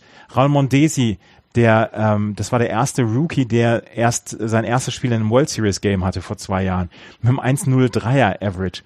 Die, die Offensive ist eine Katastrophe Trophe bei den ähm, Kansas City Royals. Und ich weiß halt nicht, ob das, äh, ob das sich im, mit der, im Laufe der Zeit gibt, weil sie haben halt meiner Meinung nach nicht unbedingt die talentiertesten Leute im Moment. Ich glaube, das wird eine ganz, ganz lange Saison für die Kansas City Royals. Ja, haben jetzt acht Spiele in Folge verloren, haben also seit unserer letzten Podcast-Aufnahme auch nicht mehr gewonnen. Und du hast es schon gesagt, ähm, sie haben äh, ganz, ganz große Schwierigkeiten, auch auswärts. Ne? Sie haben erst zwei Spiele äh, diese Saison äh, on the road gewonnen. Das äh, glaube ich, etwas, äh, was man im Auge behalten sollte. Was ich gerne noch ansprechen würde aus der Central ist ähm, die Defensive respektive das Pitching der Tigers, was ähm, ja aktuell das schlechteste in der gesamten MLB ist. Die, die Tigers äh, haben schon 130 Runs kassiert. Ähm, zum Vergleich ähm, die Yankees stehen bei 78 Runs, die sie äh, bekommen haben. Die White Sox bei 76. Ähm, 130 ist schon eine ganze, ganze Menge, äh, die sie kassiert haben. Stehen in jeder Statistik auf dem letzten Platz, haben einen kombinierten ERA von 5,28 als Team, einen Whip von 1,53 und ein Betting Against von 2,73. Der ist hoch. Mhm. Ähm, damit sind sie auf jeder, in jeder Statistik auf dem 30. und damit letzten Platz in der MLB. Allerdings 14 Quality Starts. und, und, damit Dritter. Ähm, aber wenn man sich, wenn man sich die äh, Statistiken der Starting Pitcher anguckt, dann finde ich, macht das schon Grund zur Sorge. Äh, Justin Verlander 460 aktuell als ERA. Matthew Boyd 3,86. Äh, Michael Fulmer ist noch der, der, der, der Beste, ähm, der aktuell bei einem 3,19er liegt. Ähm, dann hast du noch Jordan Zimmerman 6,35. Äh, Anibal Sanchez 9,82 ähm, und dann kommen dann so Leute äh, wie Reliever äh, Jo Jimenez, 1246, äh, Bruce Rondon hat zwar erst eins, hat ein 1.1 Inning äh, gepitcht in dieser Saison, hat einen 40 Fünfer ERA, weil ich super finde. Und ähm, ein, ein Aus hat äh, William Cuevas, den ich leider noch nicht kannte, ähm, ähm, hinbekommen. Und äh, der hat einen 108er IAE aktuell. Das sind natürlich äh, Blödsinnswerte da unten, weil die Leute nicht eingesetzt werden. Aber von, vom Starting Pitching her muss in Detroit irgendwas passieren. Das Problem ist aber ja, dass du mit Verlander jemand hast, der, der, der ja auch noch Geld verdient und den, für den ja nichts, ne? Also der, der ist ja nichts wert. Du musst also jemanden für ihn holen. Ich bin jetzt nicht ganz firm, was die Tigers in der Farm haben, aber das brauchen sie selber, denn äh, die Mannschaft wird nicht jünger. Also das sieht für die jetzt tatsächlich, äh, ich hatte sie ja so ein bisschen auf der auf der Liste zu, die könnten sich nochmal zusammenraufen für ein letztes Hallo. Im Moment sieht es eher nach einem äh, endgültigen Goodbye für einige aus. Also das ähm, ist, ist nicht schön. Und bei Wörlander hat man es aber die letzten Jahre ja beobachten können. Ähm, und ich bin ja der habe immer gesagt, er lebt halt von der Geschwindigkeit und wenn die Geschwindigkeit runtergeht, muss er sich anpassen. Das hat er bisher noch nicht geschafft und das sieht man jetzt. Also ja, also auf der Farm, der Star in der Farm der Tigers ist äh, anscheinend Victor Alcantara, äh, Starting Pitcher aus Santo Domin Dominico, also aus der Dominikanischen Republik. Ähm, angeblich ist der 24, wenn man sich die Fotos anguckt. Ist er könnte er auch 44 Bruder. sein. ähm, äh, ich weiß es nicht. Auf jeden Fall ist das äh, der der Star der Farm ähm, hat äh, im Moment ähm, ja anständige Zahlen, die er auflegt. Allerdings jetzt nichts, wo ich sage, oh, der kann sofort weiterhelfen. Ähm, und ansonsten äh, hast du auf der auf der äh, auf der Farm ähm, sehr sehr viele Relief Pitcher. Ähm, die Starting Pitcher sind da nicht so hoch gerankt.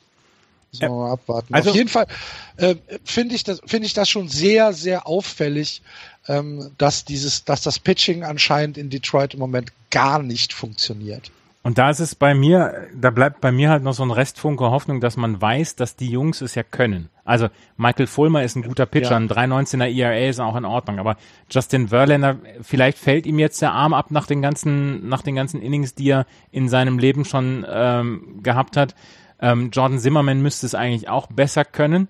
Ähm, Doug Norris auch, äh, Anibal Sanchez auch da habe ich halt noch die Resthoffnung, die wissen ja, wie es geht. Das ist ja nicht, das ist ja kein, kein Lost Case. Ich weiß nicht, ob es Verlander nochmal schafft, das Ganze umzudrehen. Aber ähm, ja, das ist im Moment ähm, noch nicht so richtig gut.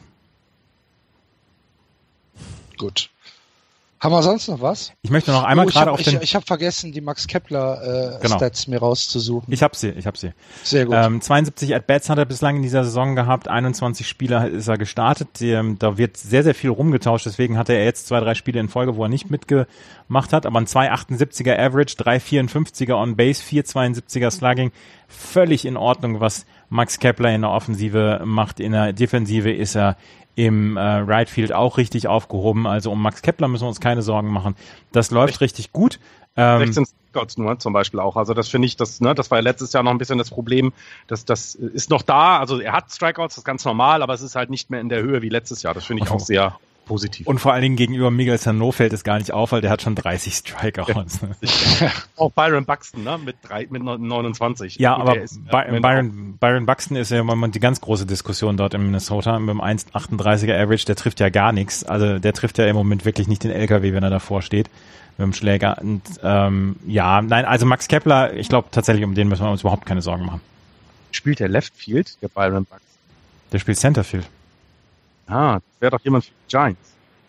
Mhm. Ja, super. Jetzt wäre er sogar noch besser als andere, glaube ich. Ja, ja. Ne? Mhm. Byron Buxton, muss ich mir merken. Ja, Ja, da, da bei, der ist, nächsten, bei der nächsten Telco kannst du ja genau. Ja, der wird den, bestimmt Namen, schlagen. den Namen mal fallen lassen. Wenn ich hab da, ich Wenn, hab da wenn das, genau, ich hab da Insider-Infos für euch. Das wenn- will ich. Den kriegst du bestimmt für einen Abend Ja, bestimmt, bestimmt. Byron Buxton, einer der, der von der Farm von Minnesota kommt, bestimmt. Ganz sicher. Wenn du das nächste Mal mit Bruce Bochy ähm, telefonierst, könntest du ihm mal sagen, könntest du ihn mal fragen, wo er seine Mützen bestellt. Vielleicht hat er Ja. einen guten Tipp für mich. Mach ich, stimmt, das war, vergesse ich immer, sorry. Machen wir. Ja. Ja. ja. So, wir gehen jetzt weiter. Tempo.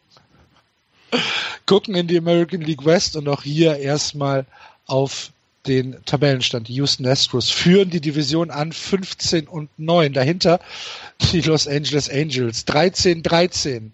Die Rangers 11 13. Die Oakland Ace 11 13 und die Seattle Mariners 11 14. Viereinhalb Spiele. Alles ist hier im Bereich drei bis viereinhalb Spiele hinter den Houston Astros zurück. Andreas, die Astros, erzähl mal. Vielleicht im Moment das beste Team der, der American League. Uh, genau das, was ich hören wollte. Ja, nein, ich glaube tatsächlich, dass ähm, du hast bei den New York Yankees, habe ich ja eben gesagt, dass so ein bisschen Zweifel bestehen. Äh, die Chicago White Sox, äh, natürlich müssen da die Ringe bestellt werden. Auch die Baltimore Orioles äh, habe ich im Moment noch ein bisschen Zweifel, dass das durchgezogen werden kann. Ich glaube, dass die Houston Astros im Moment das, ähm, das beste Team sind und vor allen Dingen das Team sind, ähm, was diesen, diesen Run auch halten kann. Wenn du dir die Offense anguckst, die ist noch nicht mal so, so ganz überragend, aber du hast halt schon sehr, sehr viele Leute mit sehr vielen Hits und das kannst du durchgehend machen. Wir haben schon darüber gesprochen, dass du vier, fünf Leute hast, die einfach Lead-Off hitten können und dann kannst du einfach mal so, so durchtauschen. Du hast Bregman, du hast äh, Josh Springer, du hast Carlos Correa, du hast äh, von mir aus auch noch Josh Reddick, du hast natürlich José Altuve, ähm, die könnten alle Lead-Off hitten und die könnten alle dort einen super Job machen, weil sie erstens schnell sind und zweitens, weil sie den Ball on Base bekommen. José Altuve natürlich mal wieder mit einer knapp 400er on Base Percentage. Die Strike Zone ist ja nun wirklich auch so klein, dass du da keine ähm, Stecknadel durchbekommst. Was aber am meisten Spaß macht wohl in Houston, ist im Moment die, ähm, die Wiedergeburt von Dallas Keuchel. Der mit seinem, mit seiner Art zu pitchen letztes Jahr wirklich ein Off-Jahr hatte und dieses Jahr bei einem 1,22er ERA liegt in 37 Innings, die er bislang gepitcht hat. Er hat 22 Hits abgegeben, 5 Runs, 5 Earned Runs, 4 Home Runs nur, 9 Walks nur in 37 ähm, Innings pitcht. Das ist wirklich richtig gut. Ein 0,84er Whip, also ähm, Walks and Hits per Innings pitched. Das ist ein überragender Wert und äh, mit Dallas Keuchel, wir haben es in der Vorschau gesagt, wenn Dallas Keuchel wieder zu seinem, zu seinem Groove zurückfindet, dann haben die Houston Astros hier eine Chance, wirklich Contender dann auch zu sein. Und äh, Lance McCullers bei einem 4,34er ERA, das ist in Ordnung. Ähm, das ein 4,34er ERA, das, das muss man dann auch immer sagen. Lance McCullers zum Beispiel ähm, wirft sechs Innings, bringt drei Runs äh, oder, oder kassiert drei Runs. Da kassieren die Houston Astros drei Runs. Das ist der 4,34er ERA. Auch der von, von Morton mit einem 4,50er. Musgrove mit einem 4,88er. Das muss noch besser werden. Mike Fires hat bislang nur ein 5-12er ERA, auch das muss noch ein bisschen besser werden, aber ansonsten ist das erstmal in Ordnung.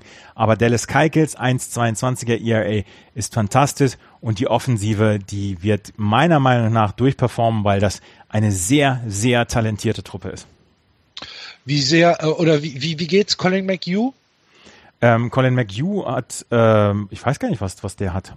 War, war der? Er ist auf jeden Fall auf der DL. Ja, warte mal gerade. Ähm, der ist aber 10 Tage DL. Ah, okay. Im, okay. Ähm, mit dem rechten Ellbogen hat er Probleme. Und ist im Moment, äh, tatsächlich ist er vom, vom ähm, Werfen oder ist ihm das Werfen tatsächlich verboten worden. Das könnte eine längere Geschichte werden. Okay.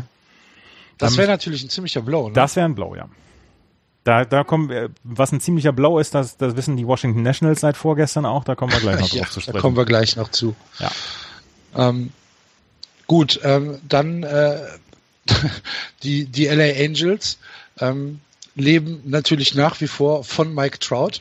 Ich gucke mir, ich gucke, ich gucke mir im Moment täglich mindestens, mindestens ein Spiel komplett an und dann drei oder vier Spiele noch condensed. Und jedes Mal, wenn ich die LA Angels sehe, sehe ich irgendwas, was äh, Mike Trout gemacht hat wieder. Das ist un, Ja, ist ne? das ist unfassbar. Ist es der beste Baseballspieler, den wir aktuell haben? Ja. Ja. Wer soll es sonst sein? Bryce Harper vielleicht. Ja, Chris Bryan, äh, Chris Harper natürlich, Entschuldigung. Bryce Ja, Harper. Chris Bryant, Anthony Rizzo, ja, alles tolle Jungs. Harper auch, wunderbar. Aber Trout ist über den noch mal ein Stück weiter, ja. Ja, ne? Bryce Harper ist aus der Diskussion halt so ein bisschen raus, weil er letztes Jahr ein Off-Jahr hatte. Und Mike Trout, die sind, beiden sind ja am gleichen Tag, gestern vor fünf Jahren, am gleichen Tag hochgezogen worden, beziehungsweise hatten ihre ersten At-Bats. Ähm, Das muss man sich mal vorstellen. An, am gleichen Tag sind zwei Leute in die MLB gekommen, über die wir noch Jahre reden werden. Und die diese, und die diesen, Und die das Spiel geändert ja, haben. ja, genau. ne? Und, Und, und Mike Trout ist ja nur äh, so spät hochgezogen worden, weil er ein bisschen verletzt war und dann eben nochmal in die Minors Genau, gegangen ist. genau. Das ist, äh, ist schon, das schon, und, und das ist schon krass. in jedem Spiel macht Mike Trout irgendwas, was einen wieder den Mund offen stehen lässt. Das ist unfassbar. Wirklich unfassbar. Also Mike Trout, ich kriege Gänsehaut, wenn ich über den rede. Das, der, der Mann ist überragend gut. Und ähm, die Mannschaft ist dieses Jahr, und wie gesagt, ich habe ein paar Spiele jetzt dann tatsächlich auch schon von ihnen gesehen, die ist nicht so schlecht. Sie haben mit Andrelton Simmons noch einen der besten Shortstops, die diese Liga dann zu bieten hat. Ähm, sie haben mit äh, Junel Escobar einen auf der Third Base, der ordentlich spielt, der die Offensive noch nicht so richtig ähm, verinnerlicht hat, aber ähm, der, ähm, der gut ist. Und wenn Mike Trout und Albert Puchholz hintereinander ähm, batten können, dann läuft es richtig, richtig gut. Und ähm, die haben, was haben sie, ich habe jetzt da, da habe ich auch noch eine Statistik dazu. Ähm, Mike Trout und Albert Puchholz haben hintereinander einen Home Run geschlagen, als die, äh, als die Angels gegen die Rangers gewonnen haben, 6 zu 3. Und seit Puchholz ähm, mit Mike Trout zusammenspielt, sie haben zusammen in einem Spiel haben sie 33 Mal einen Home Run geschlagen. Und ähm, es gibt nur ähm, es gibt nur zwei Spieler, die das in den letzten Saisons häufiger gemacht haben. Das sind Chris Davis und Adam Jones von den Baltimore Orioles. Die haben 37 Mal zusammen in einem Spiel einen Home Run geschlagen. Ja. Aber ich, äh, bei den Angels ist halt immer, du hast vollkommen recht, die Mannschaft ist mit, mit dem, was sie da an, an offensiven Spielern haben, besser aufgestellt als vielleicht die letzten Jahre.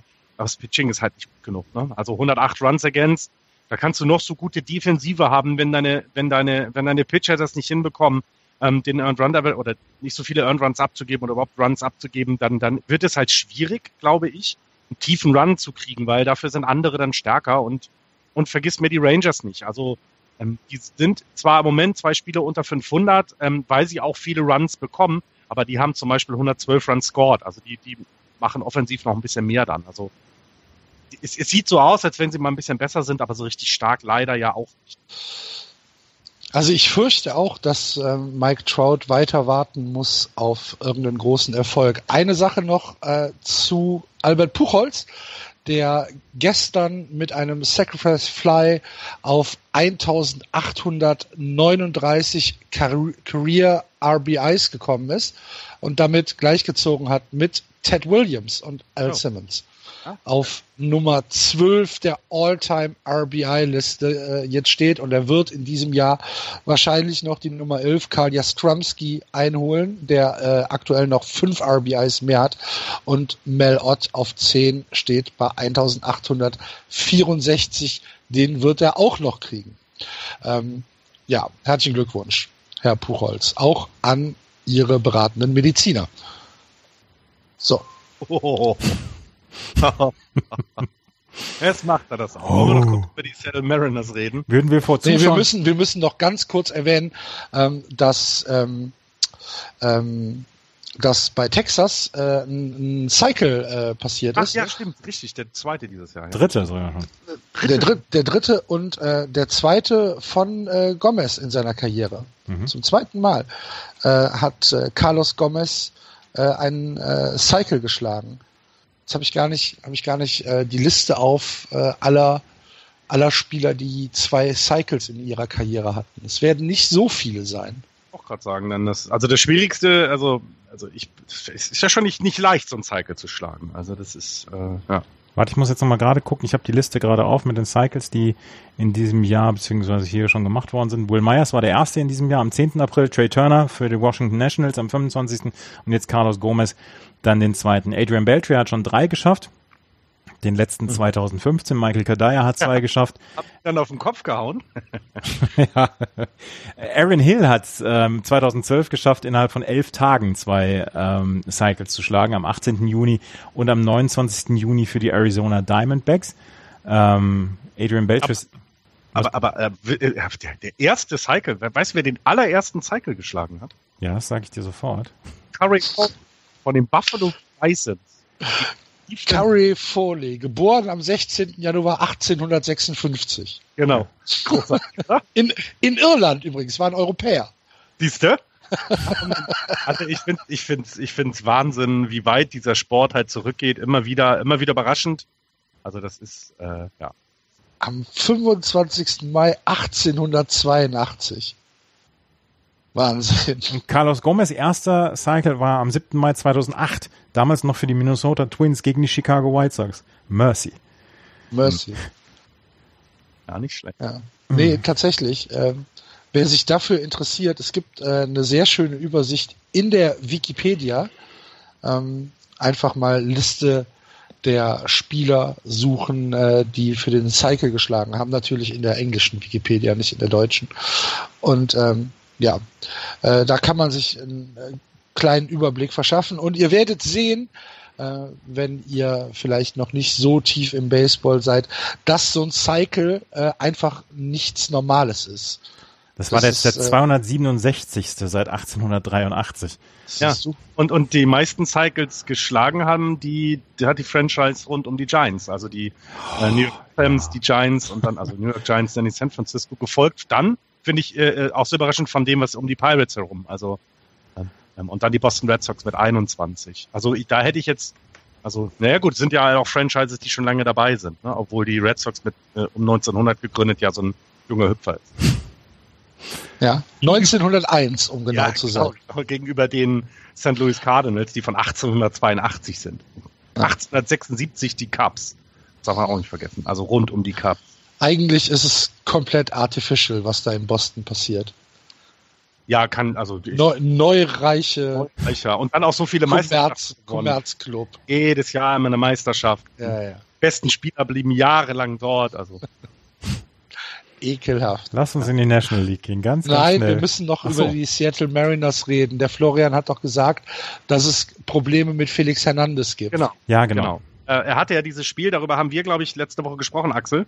Dieses 19-Run-Spiel, wo er ja selber ein paar verschuldet hat und äh, er war sich, also danach, also die Reporter erzählen, Felix Hernandez ist jemand, der immer nach einem Spiel, ob nun Sieg oder Niederlage, zur Verfügung steht und Fragen beantwortet. Und diesmal tat er es nicht, weil er selber nicht wusste, wohl was genau es war. Es fehlte ihm wohl komplett die Power im Arm. Also da war tatsächlich, ähm, da war tatsächlich alles weg. Und jetzt ist er wohl drei bis vier Wochen erstmal wegen einer, wegen einer Schultergeschichte, aber es ist halt das erste Mal, dass er wegen des Wurfarmes ähm, auf der DL ist. Und da machen sie sich in Seattle natürlich riesige Sorgen, dass hier jetzt etwas vielleicht passiert, ähm, ja, was nicht passieren darf, dass er, oder was vielleicht auch irgendwann mal passieren muss, ähm, weil, ja, ich, ich weiß es nicht. Ich bin, ich Felix Hernandez hatte ja im letzten Jahr schon ein paar Probleme. Genau. Aber ja, ich bin mir nicht sicher, ich bin mir nicht sicher, ob das im letzten Jahr 100% gut gehandhabt wurde. Das, das, ich, wir, ich, wir kommen ja nachher noch zu den Giants. Also ihr habt ja alle viel Zeit mitgenommen. Ich werde ja eine Stunde über die Giants noch reden. Äh, dieselbe Frage stellt man sich ja bei Madison Bumgarner jetzt. Ne? Also er mhm. wird, er wird halt länger ausfallen. Und jetzt ist die Frage, was machst du? Ne? Also und ich meine, die Mariners sehen jetzt nicht so aus, als wenn sie um die Playoffs mitrennen werden im Moment. Aber es sind auch nur viereinhalb Spiele. Und deswegen ist es so super schwierig. Und ich meine, er ist, glaube ich, der Letzte, der sagt, ich stelle mich nicht auf den Mount, ich warte noch ein halbes Jahr. Also ich glaube, der ist da ja auch jemand, der zurückgeben will. Eine ultra schwierige Situation rund um, um diese Verletzung, finde ich. Also die, die Mariners müssen da echt aufpassen, dass sie ihn nicht kaputt machen. Ne? Der ist, äh, wie viele ja. bisher in seiner Karriere, wie viele Pitches sind es? Das ist ja Wahnsinn. Also der, ja, der, also wie gesagt, ich, ich bin mir nicht hundertprozentig sicher, ob das letztes Jahr, ob er, ob er nicht, vielleicht auch aus eigenem Antrieb heraus, ähm, ja, eine zu große Belastung hatte. Ja, genau. Und ich, ich würde ihn auch genauso einschätzen. Ich würde ihn einschätzen wie jemand, der sein eigenes Wohl unter das des, des Teams stellt. Ganz klar. Und, und das könnte sein Verhängnis gewesen sein. Und wenn da die Franchise eben nicht einschreitet und sagt, nein, Felix, wir brauchen dich noch. Ich meine, der ist jetzt zwölf Jahre dabei, ne? Also, ja, ja. Der hat über 2400 Innings gepitcht in den zwölf Jahren. Rechne das mal. Das sind eben fast 200 pro Jahr. Ja. Das ist viel und und ähm, äh, äh, er war ja also er war ja immer sehr verlässlich und und äh, ja, es ist es wäre einfach traurig, wenn wenn wenn jetzt das irgendwie alles zusammenbricht, ne? Also so man könnte ihm ja noch mal einen Run in die Playoffs und und man möchte das eigentlich mal sehen, aber ja leider Leider sieht es im Moment nicht ganz so gut aus und hoffen wir mal das Beste, dass er, ähm, dass er es schafft, äh, diese Verletzung sauber und gut zu überstehen und dann in dem Mariners wieder helfen kann. Ähm, ich, also ganz ehrlich, ich würde es ihm ja gönnen. Ja klar. Ne, wer, wer, wer gönnt es ihm nicht? Ha, ist eine schwierige Situation. Allein Wir beobachten das weiter ähm, mit Felix Hernandez aktuell gibt's ja nichts, was man, was man berichten kann. Ja. Er ist ja nicht auf, äh, auf, auf, äh, auf irgendeiner 60-Tagesliste. Ja, ja, drei bis vier Wochen, sagen sie. Ne? Ja. Ne? Aber wie gesagt, es ist schwierig, es ist halt sein Wurfschulter, also es ist sein, sein, sein Wurfapparat, der betroffen ist und das macht's, macht's, finde ich, eben gefährlich und so wie ja. du gesagt hast, ähm, vielleicht ist das vom letzten Jahr auch noch nicht ganz verheilt, dann lass ihn doch jetzt bitte einmal, einmal ganz. Ja. Aber natürlich sind drei bis vier Wochen auch fünf bis sechs Spiele, ne? Ja, also es ist dann schon, ja, es äh, ist schon, ist schon ein, äh, ein Rückschlag für die Mariners. Aber Rückschlag ist ein gutes Stichwort. denn wir gehen jetzt in die National League und da, fangen hier auch. Ein, eins, eins noch, eins noch, eins noch. Ich habe noch was zu den Oakland A's. Gerade kurz aus dem Statistikstollen. Chris Davis hat in seinem 172. Spiel seinen 50. und 51. Home Run geschlagen. Es gibt einen einzigen Spieler in der ähm, Athletics-Historie, der, ähm, der 50 Home Runs in weniger Spielen geschafft hat. Das war der äh, leicht umstrittene Mark McGuire. Der hat das in seinem 161. Spiel geschafft. Leicht umstritten ist schön beschrieben. Ja. ja. ja. Ja, kein, kein schlechter, ne? Ja. Chris, äh, man muss ja Chris Davis heißen, um Home Runs zu schlagen um, um Home Runs zu schlagen in dieser MLB. Ja. Beziehungsweise, wenn du Chris Davis heißt, sind deine Chancen, Home Runs in der MLB zu schlagen, gleich um ein Vielfaches höher. Aber jetzt in die National League, Entschuldigung. Gut, gehen wir in die National League und fangen hier auch im Osten an. Kurzer Blick aufs Tableau. Die Washington Nationals führen 16-8 vor den Phillies, 11-11. Dahinter die Marlins, 10-12 genauso wie die Braves, 10-12 und am Tabellenende. Die New York Mets 10-13, alles noch relativ eng beieinander hinter den Nationals, aber die große Geschichte in der National League, in der MLB und natürlich in Washington ist die Nachricht von Adam Eatons Kreuzbandriss und damit dem Saison aus. Adam Eaton, äh, Centerfielder für die Washington Nationals, aktuelle Statistik, äh, 297er äh, Average, zwei Home Runs, 13 RBIs und ein 393er OBP. Ein wichtiges Puzzlestück in, äh, im, im, im Clubhouse der äh, Washington Nationals. Ist ähm, aber wie ist es passiert? Ist bei einem Slide passiert? Ne? Nee, also er wollte, äh, er wollte auf die First Base, äh, er wollte einen, einen, einen äh, Play, wollte er auslaufen, beziehungsweise wollte er gerade die erste Base. Ja, aber ist, ist doch irgendwie, ist er nicht, ist er nicht ganz komisch auf die Platte getreten? Genau, erst dabei ist ja, er okay, umgeknickt ja. und dabei hat er sich das Kreuzband gerissen. Hat und, sich das Kreuzband gerissen, ja. Und, und fällt bis Ende der Saison aus. Und eigentlich, man hat ja sehr, sehr viel abgegeben für ihn vor der Saison. Er ist ja von den Chicago White Sox gekommen, ähm, die White Sox quasi in ihrem Fire Sale haben Chris Sale und dann äh, Adam Eaton abgegeben und Adam Eaton hat wurde als erstes erstmal für die Defensive ähm, geholt und dann hat man gesagt, okay, wenn er diese diese diese Brücke zu Bryce Harper zum Beispiel auch schlagen kann, offensiv, dann ist alles in Ordnung. Aber er hatte bislang überperformt dafür, was man ähm, was man gedacht hat, was er offensiv bringen könnte. Und das ist ein ganz ganz ganz ganz herber Verlust für die äh, Washington National, die, die ja du, unter anderem ihren Top-Prospect Lucas Giolito für ihn abgegeben haben zu den Chicago White Sox. Das ist ja ein, ein ganz, ganz, ganz großer Verlust. Ja, also ich glaube, da gibt es keine zwei Meinungen drüber. Ja, ja, ist es. Ja, wenn man das Ganze in diesem großen Zusammenhang sieht, ist es das. Ja, das stimmt.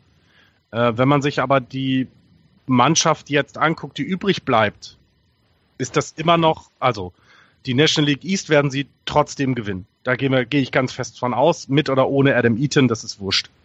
Ähm, der Rest, wenn man sich das anguckt, ist immer noch, was Pitching und auch Offensive angeht, immer noch dazu in der Lage, tief in die American League äh, Player, äh, National League Players zu gehen und um auch äh, sogar den ganz großen Wurf zu schaffen. Also ich, es ist ein herber Verlust, absolut, ganz klar, aber äh, Sie waren letztes Jahr schon gut ohne ihn. Sie wären dieses Jahr besser gewesen mit ihm. Jetzt fällt er aus, ja, aber ich glaube, mh, hm, ja, das ist zu verkraften. Also, nee. ich will sie nicht abschreiben, sagen wir es mal so. Ich will sie nicht abschreiben. Sie werden jetzt nicht mehr diesen, äh, sie werden noch mehr die Washington, Washington Harpers werden, so haben wir sie letzte, letzte Woche genannt in der Sendung, weil sie von, von Bryce Harper natürlich noch abhängiger sein werden, jetzt, wo Adam Eaton nicht mehr unterstützen kann. Aber man ja, spricht, man, trau ihn viel zu, immer noch. Man, man spricht so häufig bei Contendern von dem einen Puzzlestück, was noch fehlt, um sie wirklich über diese Klippe äh, zu bringen, dass sie dann wirklich der Meisterschaftskandidat sind. Es gibt in diesem Jahr drei fantastische Teams in der National League. Das sind die Dodgers, das sind die Cubs und das sind die Washington Nationals. Und Adam Eaton war vielleicht dieses Puzzlestück, was die Washington Nationals an den Dodgers und den Cubs hätte vorbeibringen können. Und wenn du dir die Anfangsstatistiken von ihm anguckst und das einfach mal hochrechnest, dann fehlen den fehlen den ähm, Washington Nationals. In den letzten 140 Spielen werden ihn 140 Hits von ihm abgeben, ihnen werden 70 oder 80 RBI von ihm abgeben, abgehen, ihm werden ähm, dann ja, lass es 15, 16 Home Runs abgehen, aber der hat einfach unglaublich viel gebracht für diese äh, Franchise offensiv. Und dann bleibt natürlich dann auch noch dieser, dieser, dieser Posten im Centerfield vakant. Und wir wissen alle, dass das Centerfield durchaus eine wichtige Position ist im Outfield. Und da gibt es einfach im Moment nicht so viel, was die Washington Nationals haben. Sie haben äh, Michael, äh, Michael Taylor, Michael Taylor ist ein solider äh, Verteidiger, allerdings hatte er äh, bislang in seiner Big League Zeit ein 0,95er Average. Äh, Chris Heisey ist äh, vielleicht ähm, vielleicht äh, nutzbar, allerdings müsste der eher im im Corner Outfield eingesetzt werden, also Left Field und Right Field. Willst du Bryce Harper ins Center Field bringen? Bryce Harper ist im Right Field sehr sehr gut aufgehoben und ähm, du könntest eventuell noch äh, Trey Turner äh, bringen, eigentlich der der Shortstop ist, aber der der könnte dann auch noch ins Outfield, aber dann fehlt wieder jemand auf Shortstop Position. Das ist das im Moment das Problem und du hast im Moment nicht so viele Leute, die du vielleicht dann mal ähm, mal traden könntest, gerade weil du deine Farm leer geräumt hast für Adam Eaton. Das ist eine ganz komplizierte Situation für die Washington Nationals. Und ich glaube, das sollten wir nicht unterschätzen, diesen Verlust für, für Washington. Ich will sie nur nicht ganz so abschreiben, wie, wie es gerade klang. Also Einmal, wir schreiben sie ja nicht ab. Es geht halt einfach nur um diesen individuellen Qualitätsverlust, ja. der halt einfach da ist. Ja. Der halt einfach signifikant da ist. Ähm, ich finde, ich finde, es ist ein guter Vergleich zu Kyle Schwarber letztes Jahr. Ja. Der ja auch ähm, äh, sich den, das Kreuzband gerissen hat und ähm, der dann allerdings in, in den World Series zurückgekommen ist. Zu aller Überraschung. Aber auch ähm, jünger ist, glaube ich, als Adam Eaton, ne? Das darf man nicht vergessen. Ähm, ja, aber, aber dennoch, von der Signifikanz des Verlustes her, ähm, du wirst recht haben, dass die Washington Nationals es wahrscheinlich als Team kompensieren können, dass sie die Division gewinnen, dass sie in die Playoffs kommen. Aber in diesen Playoff-Spielen, wo es vielleicht auf die, genau das, was Andreas gesagt hat, auf dieses eine kleine Puzzlestück ankommt, dass halt einfach ähm, der Centerfielder keine Ahnung, in irgendeinem Playoff-Spiel ein Triple schlägt oder ein Home Run schlägt, das ist halt, das ist halt einfach dieses, dieses kleine Ding, was am Ende fehlen könnte. Und ich finde, ich bin da völlig bei Andreas. Ähm, ich finde es auch einen wahnsinnigen Verlust für die Nationals. Ja. Ich wollte nicht ganz so schwarz malen, weil Washington Nationals weit, weit, weit in den Playoffs gesehen habe, deswegen. Das ist ja, eine gute, ist ja, ist ja auch völlig in Ordnung. Das, das bleibt wenn, ja auch eine gute Mannschaft. Genau, also ne, Zimmerman, Harper, äh, Daniel Murphy, es ist ja, es ist ja noch was da. Trea Turner mit einer guten Leistung bisher. Sie haben, ich meine, sie haben im Moment haben sie äh, ohne Adam Eaton, ähm, der 297er Average bis dahin getragen hat, haben sie äh, 1, 2, 3, 4, 5 Spieler, die über 300 betten und mit Adam Lind als 321er Betting Average dann noch der schlechteste. Also ja, es ist schon okay, was die da vorne auf die äh, äh, offensiv auf die Reihe kriegen. Das Defensivproblem im Centerfield, glaube ich, ist nicht so schwer. Ähm, das kriegst du eher hin. Offensiv werden ihm genau das, was, was Axel gesagt hat, die, die Hits dann fehlen und eben genau diese Situation, wo du mal, wo du mal ein Double brauchst oder irgendwie Kontakt brauchst, da ist natürlich Adam Eaton eher äh, zu nehmen als dann irgendwie jemand anders, der das noch nicht so häufig gemacht hat. Klar. Aber, aber Florian, denen, denen geht's gar nicht um die National League East. Die werden sie auch ohne ihn ah. gewinnen. Da bin ich hundertprozentig von überzeugt, gerade weil äh, Bryce Harper alles kaputt haut dieses Jahr schon mal wieder und der äh, überragend spielt im Moment. Denen geht's darum, die Chicago Cubs und die LA Dodgers dieses Jahr zu schlagen. Und ja. das wollen, oder die Colorado Rockies, auf die wir ja gleich noch zu sprechen ja, kommen. Ja, ja, ja. Aber bevor wir, bevor wir auf die Rockies kommen, noch ein äh, kurzer Fakt zu den Nationals. Ähm, Ryan Zimmerman, Bryce Harper und Daniel Murphy aktuell in der RBI-Statistik der MLB auf Platz 1, 2 und 3. und ähm, sie sind das erste Trio an, äh, äh aus einem Club in der gesamten Geschichte der MLB, die im April jeweils 25 RBIs hatten. Gab es noch nie, dass drei Leute aus einem Club, aus einem Verein 25 RBIs im April äh, geschlagen haben beziehungsweise nach Hause gebracht haben. Und wie gesagt, wenn du äh, drei Leute hast mit Zimmerman, Harper und Murphy, die auf Platz 1, 2, 3 stehen in der RBI-Statistik, äh, dann weißt du, dass du ähm, viele Runs nach Hause bringst. Und vor 147 haben ja. sie aktuell. Und, und vor allen Dingen weißt du, dass den, den gegnerischen Pitchern die die Knie schlottern, wenn sie ins Middle of the Line abkommen. Das ist, ja. es ist furcht, es ist tatsächlich furchteinflößend. Und da Furcht, ist, wie, die, wie gesagt, Adam Eaton der vierte dann noch, der dann wirklich aus diesem dreiköpfigen Monster das vierköpfige macht und, boah, ja. Äh, wie gesagt, es geht denen nicht, die NL East zu gewinnen. Das werden sie wahrscheinlich schaffen, auch wenn die Mets wahrscheinlich nicht so schlecht rumlaufen werden die ganze Zeit, wie sie es jetzt im Moment tun. Ähm, und wo sie auch die letzten zwei Spiele gegen die Washington Nationals gewonnen haben, denen geht's darum, die wollen die Chicago Cubs und die. Bei den, bei den, bei den Mets sieht's sogar noch schlimmer aus, finde ich, als bei den Nationals. Ne? Das muss man auch mal deutlich sagen. Ja, letzte Nacht, gerade Philadelphia, letzte Nacht habe ich, äh, heute Nacht habe ich ja geguckt, äh, weil ich sehr, sehr früh geweckt worden bin von meinem Kater. Ähm, die Philadelphia Phillies haben es geschafft, 5 zu 2 zu führen im neunten Inning. Und dann hat, äh, haben die Dodgers Back-to-Back-to-Back Home Runs geschlagen und haben dann 6 zu 5 mit einem lustigen Single von Adrian Gonzalez gewonnen. Das sind die Philadelphia Phillies. Das sind die Philadelphia Phillies und hoffentlich werden sie es auch immer bleiben. Aber ansonsten machen sie durchaus Spaß. Ja. Auch die Phillies habe ich diese Woche zweimal gesehen. Und ähm, das ist durchaus ähm, ansprechender Baseball, den sie bringen. 103 Runs scored. Aber Dings ist ähm, auch DL, ne? Claire Buckholz. Aber ihr habt da sicherlich letzte Woche schon drüber gesprochen. Nee. Claire Buckholz ist auf der DL und ähm, braucht vielleicht sogar Tommy John Surgery. Ähm, er wird auf jeden Fall jetzt ein paar Monate ausfallen und hat sich bei seinem Team entschuldigt, ähm, dass er ausfällt im Moment. Was muss ich jetzt gerade gucken?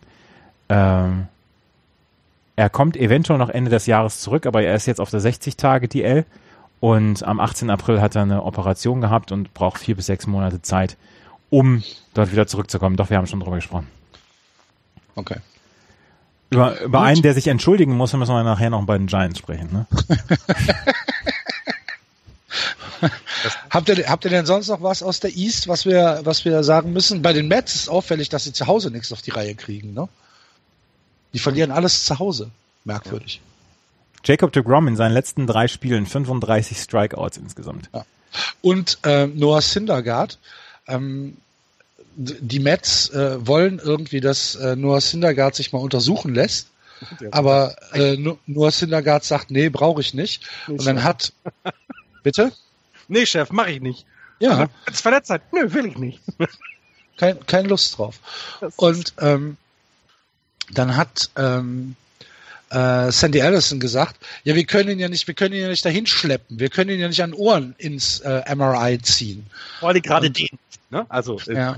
vielleicht mit Rosi Altuve machen oder Abreu oder so den kleinen Leuten, aber den, da brauchst du ja eine ganze, da brauchst du eine ganze gegnerische Mannschaft, um den irgendwo hinzuzerren. Ja, Syndergaard sagt halt, ja, ich weiß am besten, was mit meinem Körper los ist, ich muss nicht zum Arzt. Wow. ja. Ich find's großartig. Find's, äh, ich, äh, ja, die Mets äh, äh, sind immer wieder für, für nette Geschichten da, wirklich. Ich meine, er ist am Donnerstag, ist er halt aus dem Spiel genommen worden. Ähm, hat anscheinend Schulter- und, und Bizepsprobleme und ist jetzt ähm, für, für den Start heute Nacht, also Sonntagnacht, ähm, ist er auf der Liste. Hat aber am äh, Freitag gesagt, nö, nö, ich muss nicht zum Arzt, alles in Ordnung. Ich weiß, wie es mit meinem Körper geht. Ähm, ich kenne ich kenn den am besten. Und dann hat äh, Sandy Alderson halt, also Sandy Alderson ist der GM äh, der Mets, hat dann äh, vor Reportern gesagt, ja, was soll ich machen? Ich kann ihn halt einfach nicht äh, irgendwie festbinden und, und selbst in die Röhre stecken. Er muss das schon selbst wollen. Und ähm, ja, das klang so ein bisschen frustriert. Aber ja, die kriegen es da in diesem Clubhouse nicht auf die Kette, ihre Spieler im Zaum zu halten, so richtig. Das ist. Ah. aber du musst äh, doch. Syndergaard machte mir nie den Eindruck, hm. so zu sein. Aber ja. du musst doch, du musst doch als Club musst du doch in irgendeiner Weise eine Handhabung eine dafür Handhabung. haben, dass, dass, dass du sagst, du gehst jetzt aber. Das, das ist ja dieses, dieses Nein doch ja, Thema. Aber da, da muss da, da muss doch, der Club muss da Handhaber haben und sagen, ja, jetzt fessel ich ihn und ja, jetzt bringe ich ihn in die Röhre. Das gibt's doch nicht. Ja, ich verstehe aber auch, ich verstehe aber auch das Hintergarten nicht. Nee, muss ich, ganz nicht. ehrlich sagen. Vielleicht hat er also, Schiss. Bitte? Vielleicht hat er Schiss. Dass das jetzt ja, irgendwas. aber es ist ja, ich meine, du, du weißt doch, wenn du mit deinem Kater zum Tierarzt gehst, ne? dann hat er ja auch erstmal Schiss. Ja. das ist ein sehr, sehr schöner, sehr, sehr schöner Vergleich. Und dann sagst du, du, ich weiß, dass es dir danach besser geht, beziehungsweise genau. jetzt lass doch erstmal gucken. Und danach, wenn er, wenn er fertig ist, dann, dann putzt er sich eine halbe Stunde, ist erstmal beleidigt, ja. aber er weiß dann schon, ja, war schon okay, war schon richtig. Aber es gibt halt nicht diese Katzenkörbe in der Größe von Noah Syndergaard, der ist ja schon da relativ bin ich groß. mir nicht sicher. Da könnte mal der, der Florian in Hamburg St. Pauli auf Recherche gehen. Ich werde das mal, ich werde das mal erörtern, ja. Ich habe ja eine ähnliche Figur wie Noah Syndergaard, was die Sportlichkeit angeht. Vielleicht Kannst kann du dich auch reinstellen? Kannst du mal in, in, in, in Fetischshop gehen und fragen, hallo, ich bräuchte einen Katzenkorb für mich. ja, aber bei dem, ne, Cespedes jetzt auf der 10-Day äh, DL. Oh ja, oh. Allerdings, allerdings, der war bei der MRI und ähm, dort wurde festgestellt, dass keine, ähm, keine, keine bleibenden Schäden davon getragen werden. Also ich meine, das, das wäre zum Beispiel noch schlimmer für die Mets als äh, der Ausfall von Adam Eaton für die Nationals. Ne? Also, weil der trägt ja da wirklich äh, äh viel. Also wenn nicht alle, auf seinen Schultern. Also das wäre ja nochmal noch mal ein weiterer Rückschlag. Ich sehe auch in dieser Liga, sehe ich tatsächlich, wenn ich mir das so angucke, es sieht alles dicht beieinander aus, aber wenn die Mets nicht langsam da mal die, die Kurve bekommen, dann äh, sehe ich schwarz, dass die sogar in den Playoffs eine Rolle spielen, wenn die das dann nicht irgendwie auf die Kette kriegen. Ja, aber Wilma Flores kommt zurück. Na, immerhin. Immerhin. Gut. Ich habe noch was zu den Marlins. Hau raus. Äh, und zwar scheint es so, dass es immer noch zwei, äh, äh, zwei Gruppen gibt, die, die um die Marlins bieten. Also letzte Woche ah, ja. klang es ja schon so, als wenn äh, Jeb Bush und, und Derek Jeter die, die Marlins kaufen würden. So, so jedenfalls waren die Nachrichten. Und jetzt scheint es wohl noch eine zweite Gruppe weiterhin zu geben, die äh, äh, einen Kaufpreis für die, für die Marlins aufrufen. Im Moment sind sowas wie bei 1,3 Milliarden Dollar. Meine Fresse. Und das für die Miami Marlins. Und Dings hat, ähm, wie, wie heißt der, wie heißt der jetzige Besitzer, der einer der unbeliebtesten Besitzer der Liga ist, hat sie für 120. Jeff, Jeffrey Loria, ne? Genau, Jeffrey Loria hat sie irgendwie für 120, 130 Millionen damals gekauft. Also die Wertsteigerung ist schon ganz in Ordnung. Trotz, trotz der Schwäche, ne? Also trotzdem, dass das Team jetzt ja nicht so, ne, Ballpark nicht voll. Also sie haben einen tollen Ballpark, sie haben eine fantastische Statue. Also wollte ich gerade sagen.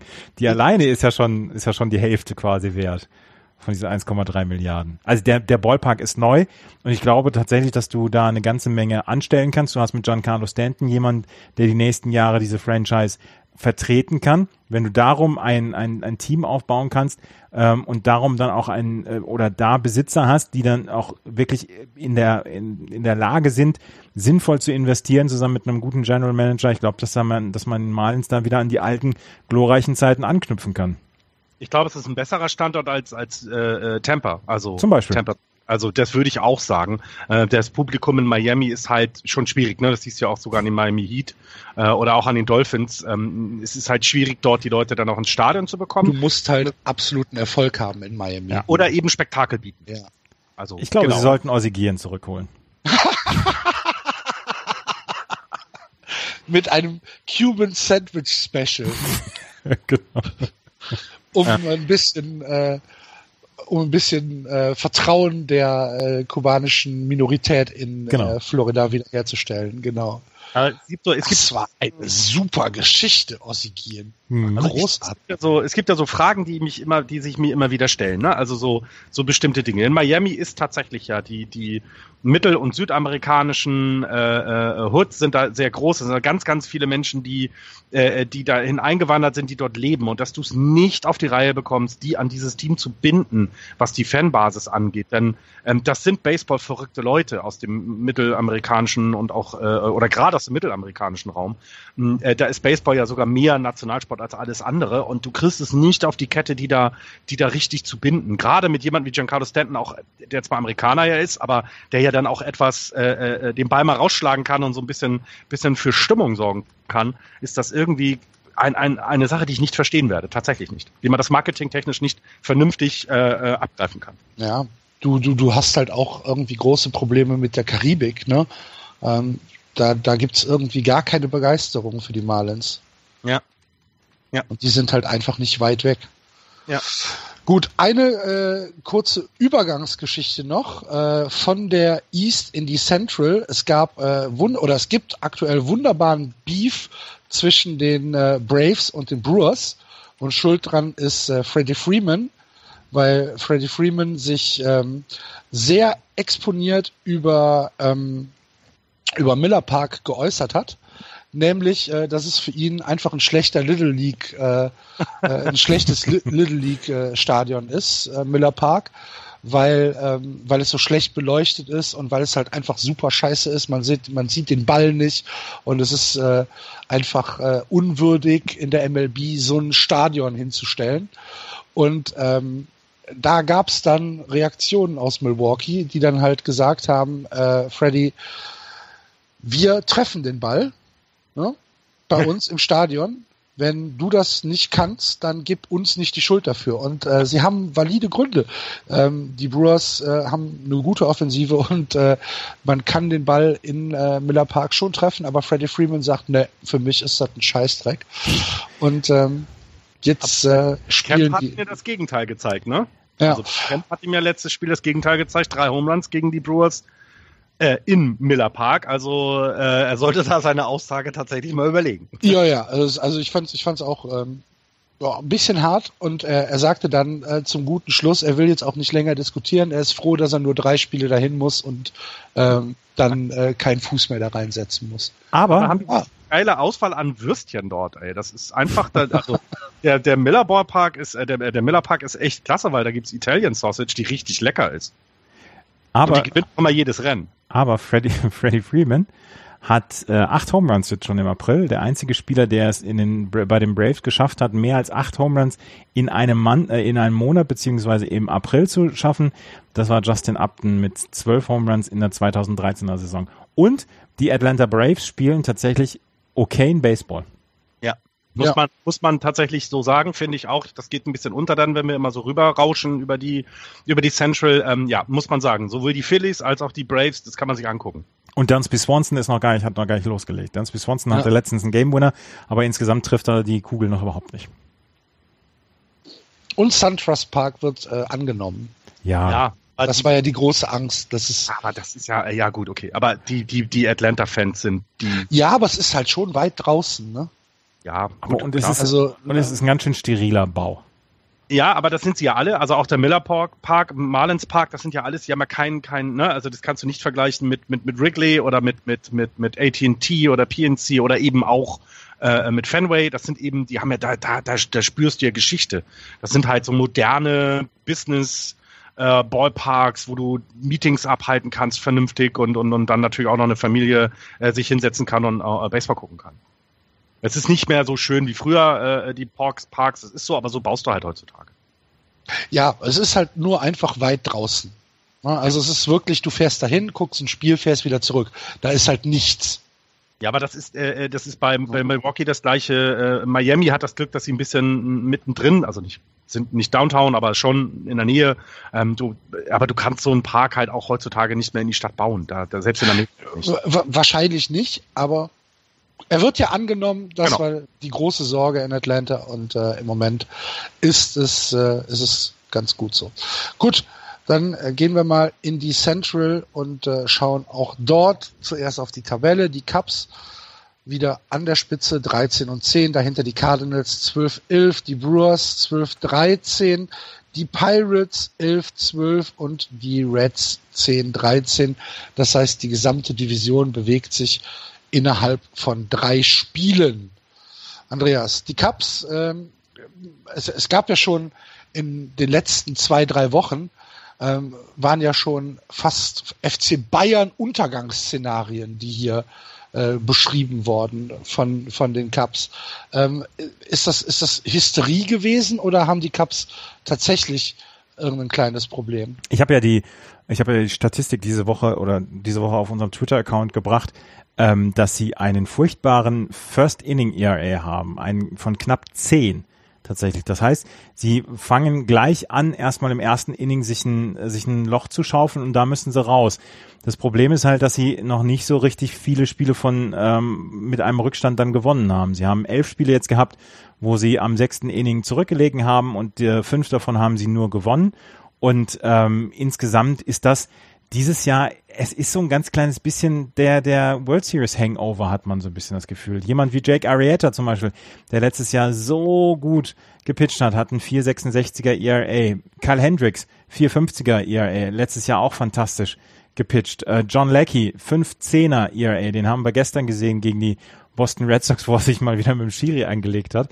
Ähm, der einzige, der wirklich von der Starting, vom Starting Pitching ähm, performt, das ist John Lester mit einem 368er ERA. Also das Pitching funktioniert noch nicht so richtig. Ansonsten glaube ich einfach nicht, dass man sich Sorgen machen sollte um die ähm, um die Chicago Cubs. Sie haben einfach ein viel viel zu gutes Team, anstatt als dass sie sich jetzt da in irgendeiner Weise Sorgen machen sollten. Ja, Kyle Schwarber kommt noch nicht ähm, kommt noch nicht so richtig zu Rande. Auch Ben Sobris ist noch nicht so richtig gut dabei. Auch ähm, Baez ist noch nicht so gut dabei. Aber jeweils jemand zum Beispiel wie äh, Jason Hayward, der dieses Jahr eine, eine, eine reüssiert, tut er ja tatsächlich. 82 At-Bats hat er schon gehabt, 23 Hits, ein 280er Average. Den hat man ja letztes Jahr nur äh, durchgezogen, weil er Right Fielder war und weil man keinen anderen dahin stellen wollte. Ähm, der ist ja tatsächlich jemand, der im Moment so ein ganz kleines bisschen auch die, die Offensive trägt. Ich mach mir um die, ich mag mir um die Chicago Cubs keine Sorgen machen. Das ist, ich glaube, das ist völlig viel am Platz. Ich bin komplett bei dir. Sehe ich auch. genauso. Absolut. Da gibt es nichts dagegen zu sagen. Gut. Ich habe leider nicht wirklich viel von der Central, außer von den Pirates. Äh, habt ihr vor, vorher noch was? Naja, also wenn wir letzte Woche darüber gesprochen haben, was bei den Cardinals los ist und so gesagt haben, na, da muss man mal gucken, was sie so machen. Jetzt haben sie eine 8-2er-Woche oder eine 8-2 in den letzten zehn Spielen hingelegt.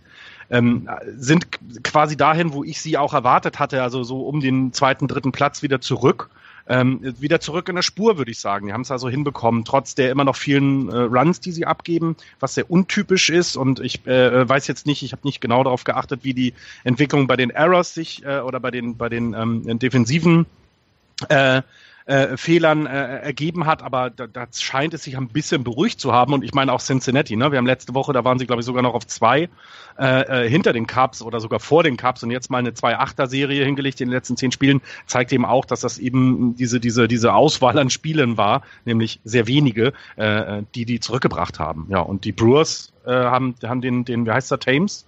Eric Thames, ja Eric Thames, der, der ja im Moment alles aus dem, aus dem, aus dem Stadion schlägt, was bei drei nicht auf den Bäumen ist.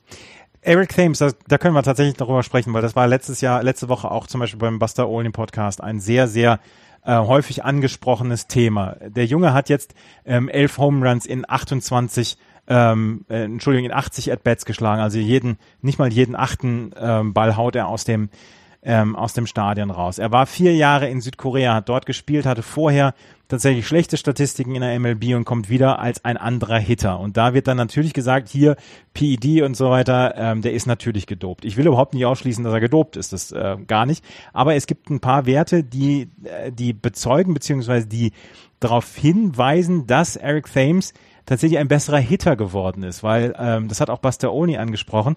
Er hatte ähm, vor seiner Zeit in Südkorea hatte er eine ähm, eine Statistik von Pitches, die er angegangen ist äh, außerhalb der Strike Zone. Da hat er eine Quote von 35 Prozent. Das heißt, er ist nach jedem dritten Pitch, der außerhalb der Strike Zone war, ist er, ist er mit dem Schläger hinterhergegangen und hatte dementsprechend viele Strikeouts. Das hat er jetzt dieses Jahr auf unter 20 Prozent gebracht. Also bei 16 oder 17 Prozent geht er nur noch auf Pitches außerhalb der Strike Zone. Das heißt, seine Plate-Disziplin ist einfach eine viel, viel bessere geworden seit den Jahren in Korea. Und dann haben sie einen, äh, einen ich weiß gar nicht, wen sie interviewt haben dazu, der hat gesagt, ja, in Korea, ähm, da werfen sie halt nicht so viele Fastballs, da muss er sich an diesen Breaking Curveball Kram muss er sich gewohnen oder musste er sich gewöhnen.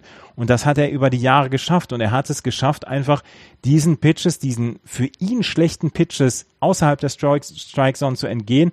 Und deswegen geht er nur noch die Pitches an, die wirklich, ähm, wirklich für ihn ähm, sauber sind und die er, die er treffen kann. Und ähm, das ist einfach ein enorm bemerkenswerter äh, Wert, den er da hat jetzt, dass er nur noch bei 16 Prozent außerhalb der Strike Zone wirklich schwingt und das zu 35 Prozent äh, gegenüber von vor vier oder fünf Jahren. Das ist ein, ein Wert, der darauf hinweist, dass er ein besserer Hitter geworden ist. Und ich will nicht ausschließen, dass er gedopt ist. Wahrscheinlich ist er gedopt. Aber, ja, aber es ist ja Hast schön, jetzt fünf Minuten drüber, drüber referiert, warum er wahrscheinlich nicht gedopt ist und machst es mit einem Satz wieder kaputt. ja, weil ich nicht so blauäugig sein will und sagen will, hier in der, in der MLB wird nicht gedopt. Wer ist jetzt gerade für 80 Spiele gesperrt worden? Letzte Woche? Starling Marte. Starling Marte, genau. ja. ja. Äh, aber bei Eric Thames gibt's halt außerhalb dessen gibt es halt noch ähm, äh, gibt es halt noch Hinweise, die sagen, der ist ein besserer Spieler geworden. Und dass er jetzt elf Home Runs geschlagen hat, das ist schon, das ist schon bemerkenswert gut. Und natürlich gibt es die Diskussion. Jetzt. Und zu Recht gibt es die Diskussion. Aber ja. du hast auch gut erklärt, woran es beim Baseball eben auch manchmal liegen kann. Ähm, es ist eben nicht nur dieses, also es reicht ja nicht nur die Kraft. Also vieles, was man über Barry Bonds eben gesagt hat, seine Home Runs, die er geschlagen hat, das sind ja alles Dinge, die eben auch damit zu tun hatten, dass er die Kraft im Arm hatte, den Ball immer aus dem Stadion zu bringen. Du musst ihn aber natürlich dennoch noch treffen. Es wären wahrscheinlich 400 Home Runs weniger gewesen, wäre er nicht gedopt gewesen. Er wäre aber immer noch ein verdammt guter Hitter gewesen. Das ist ja immer so ein bisschen was dagegen spricht, dass halt nur die Power dich zum besseren Hitter macht. Nein, das ist Quatsch. Ähm, du musst trotz allem ja auch den Ball treffen. Und das ist vielleicht dann eine ganz gute Erklärung, ähm, äh, äh warum Eric Thames jetzt den Ball besser trifft. Ja, also ich meine, das ist doch klar, wenn sie uns jetzt über zwei Jahre mit PED vollpumpen, dann können wir immer noch nicht da stehen. Und, und, und, und. Ich werfe die Bälle immer noch einen halben Kilometer am Einkaufswagen vorbei. Ja, vor, vor allen Dingen, aber, aber, aber, aber, Axel, ganz ehrlich, wenn Andreas die nimmst, du weißt, was mit dem Kopf passiert. Und ganz ehrlich, wo soll das noch hin? Ja, genau. Du, wo soll das noch hin? Genau. Das geht ja gar nicht. da muss, da muss, ja, da muss er bei, in dem Laden, äh, wo Benjamin Blümchen seine Cappies kauft, einkaufen gehen. Oder jetzt, reißen, jetzt reißen wir uns mal ein bisschen zusammen, Herr Neumann, ja? Wollen wir, wollen wir noch kurz über die Pirates reden? Ja. Geschichte ist passiert in äh, Pittsburgh. Nämlich der erste MLB-Spieler aus Afrika. Ah, genau. Ist eingesetzt worden. Gift Ngope äh, heißt der Mann, kommt aus Südafrika und er hat beim ähm, Sieg seiner Pirates, beim 6-5-Sieg seiner Pirates gegen die Chicago Cubs diese Woche sein erstes und auch gleich sein zweites At-Bat gehabt. Er äh, durfte also mitspielen, hat sogar einen Hit gelandet und ist damit der erste Spieler vom afrikanischen Kontinent, der in den Majors eingesetzt wurde, hat achteinhalb Jahre für die Pirates-Organisation in den Miners gespielt. Das ist eine lange Zeit. Ja. Und ähm, ist jetzt endlich hochgezogen worden. Ja, ähm, wird, wird kein Impact-Player sein, aber ähm, ja, es ist einfach eine, eine, eine Geschichte, die äh, erstens sehr schön ist und zweitens ist sie halt einfach historisch. Ja, ja. Damit ja, großartig. Ich finde, ich, ich meine, das zeigt doch, dass der, dass der Sport sich weiterentwickelt, ne? Dass das jetzt kommen, jetzt kommt ein afrikanischer Spieler, was, was, was weiß ich, was kann das bedeuten für Baseball in Südafrika, ne? Also, dass sie eben sehen, sie müssen nicht nur Cricket-Bälle hauen, sondern sie können auch den anderen, den anderen Quatsch machen mit dem Schläger. Also das finde ich großartig. Ich und, geil. und die Pirates haben nicht nur den ersten afrikanischen Spieler in, ähm, in, in der Geschichte gehabt, sie haben auch den ersten Litauer in dieser Saison gehabt, der Geschichte. Dovidas Neverauskas. Ja, großartig. Das ist, aber, aber das ist, das ist tatsächlich cool, weil den kann man never out, never auskas, kann man schon gute Wortspiele mit machen. Er ist Relief Pitcher. Das ist aber kein gutes Wortspiel für den Relief Pitcher. Doch. also für ihn nicht, aber für die Fans der ja. Gegner. ja. Na gut, also auf jeden Fall, wenn ihr ähm, ja, äh, da euch das mal genau angucken wollt, äh, der Mann heißt Gif Ngope ähm, und äh, kommt aus Südafrika. Und vor dem, vor dem Spiel, vor seinem ersten Einsatz, habt ihr das nicht gesehen, wie, wie äh, seine Mitspieler ihm äh, aufs Herz gefühlt haben? nee. Und sich dann totgelacht haben?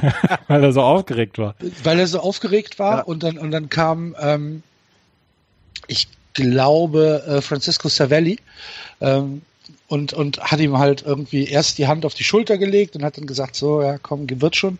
Und dann äh, hat ein Gope ihm wohl äh, angedeutet oder ihm gesagt, dass er irgendwie einen 400er Puls hat. und äh, dann, dann hat Cervelli ähm, die Hand auf, auf äh, seine Brust gelegt, aufs Herz gelegt und hat ihm halt in die Augen geguckt und er hat sich tot gelacht, weil, er, weil er anscheinend äh, den Herzschlag ähm, da sehr, sehr deutlich spüren konnte und hat dann äh, Jody Mercer gesagt, hier, komm mal her, fühl mal. und, dann, und, dann, kam Jody Mercer, hat ihm hat auch auf die Brust gepackt und dann haben die beiden sich halt totgelacht und in Gruppe stand da so und hat halt irgendwie mit den Schultern gezuckt und hat so ein bisschen aus Verlegenheit mitgelacht, aber es sah schon sehr cool aus, dass die, die dann, ähm, ja, der war anscheinend aufgeregt, sagen wir es mal ja, so. Das kann ich mir gut vorstellen. das kann ich mir sehr gut vorstellen, ja. Ach, herrlich. Schöne Geschichte. Sehr ja. schöne Geschichte. Gut. Ähm, und damit kommen wir dann auch in die National League West, beziehungsweise in die, ähm, in die Liga, die äh, von den Colorado Rockies ähm, dominiert. komplett dominiert wird. das ist, ey. Die Rockies führen die National League West an 16 und 9. Dahinter die Diamondbacks 15-11, die Diamondbacks, ey, so unfassbar. Die Dodgers 13-12, die Padres ein bisschen geerdet 10 und 16 und am Tabellenende die San Francisco Giants 9 und 16, sieben Spiele zurück hinter den Colorado Rockies. Jetzt haben wir, Florian, äh, die, äh, die schöne Situation, dass äh, Andreas gerade für 30 Sekunden weg ist. Sollen wir einfach äh, auf die Diamondbacks gehen und die Rockies überspringen? Ich kann es mir auch nicht mehr anhören. ich habe es ja gesagt, ich habe es ja gesagt. Ach, aber jetzt, ich eine Sache, die man mal so vergleichen sollte. Stell dir mal das Pitching der Diamondbacks bei den Rockies vor, dann würden die die Liga aber wirklich dominieren. Ne? Ja. Also offensiv, offensiv können die, kannst du den, kannst du den Rockies ja wirklich nichts vorwerfen. 119 Runs bisher, ein 256er Betting Average. Ähm, ähm, äh, was haben sie? Slugging sind sie sogar bei 457, was natürlich auch am Ballpark liegt. Das muss man immer einschränken, aber nicht desto trotz. Aber sie spielen ja auch auswärts. Genau, kriegst du es Ja. eben dieses Jahr auf die Kette, nicht nur zu Hause die Punkte zu machen, sondern auch auswärts. Und das ist, glaube ich, einer der großen Unterschiede, ähm, dass die Offensive jetzt halt einfach besser einschlägt. Ähm, ich bleib dabei, die Rockies sind, das ist, das ist, das wird noch verpuffen und zwar nicht wegen der Offensive, sondern wegen des Pitchings. Ähm, ich traue dem Pitching nicht fünf Meter über, über den Weg. Ähm, das wird sich dann noch setteln, aber offensiv, wie Andreas das äh, jetzt, wo er wieder da ist, äh, immer schon gesagt hat, sind sie offensiv natürlich eine, eine, eine Wahnsinnsmaschine. Also, ähm, aber Pitching, äh, sorry, ne? Der Tyler Anderson hat einen 7er ERA, äh, Tyler Chatwood hat einen knapp 5er ERA und die beiden, die so ein bisschen rausragen, äh, äh, da sind halt Kai Freeland mit, mit einem 2,93er und, und äh, äh, wie heißt das? Sensor Taylor ähm, mit 281er ERA. Das ist dann okay, das ist super, kannst nichts gegen sagen, aber der Rest, das, sorry, das, ähm, das wird sich dann wieder setteln, da werden die Dodgers noch vorbeigehen.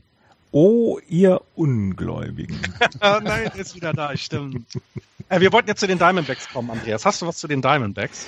Nein, ich habe nichts zu den Diamondbacks. Die Diamondbacks, die, ähm, Dann die können wir gleich zu den Dodgers weitergehen.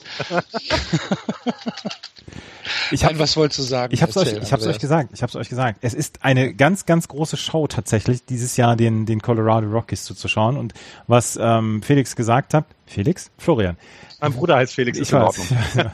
was Florian gesagt hat. Ähm, oder beziehungsweise du hast es, Axel, gesagt. Äh, sie machen es ja nicht nur zu Hause, sondern auch auswärts. Das ist einfach ein richtig gut anzuschauendes Team. Und ich kann jedem empfehlen, wenn er MLB TV hat, beziehungsweise wenn auf der Zone ein Spiel ähm, gezeigt wird, schaut es euch an. Die Spiele von den Rockies sind leider alle sehr, sehr spät. Ich gucke sie mir halt auch immer nur Real Life an.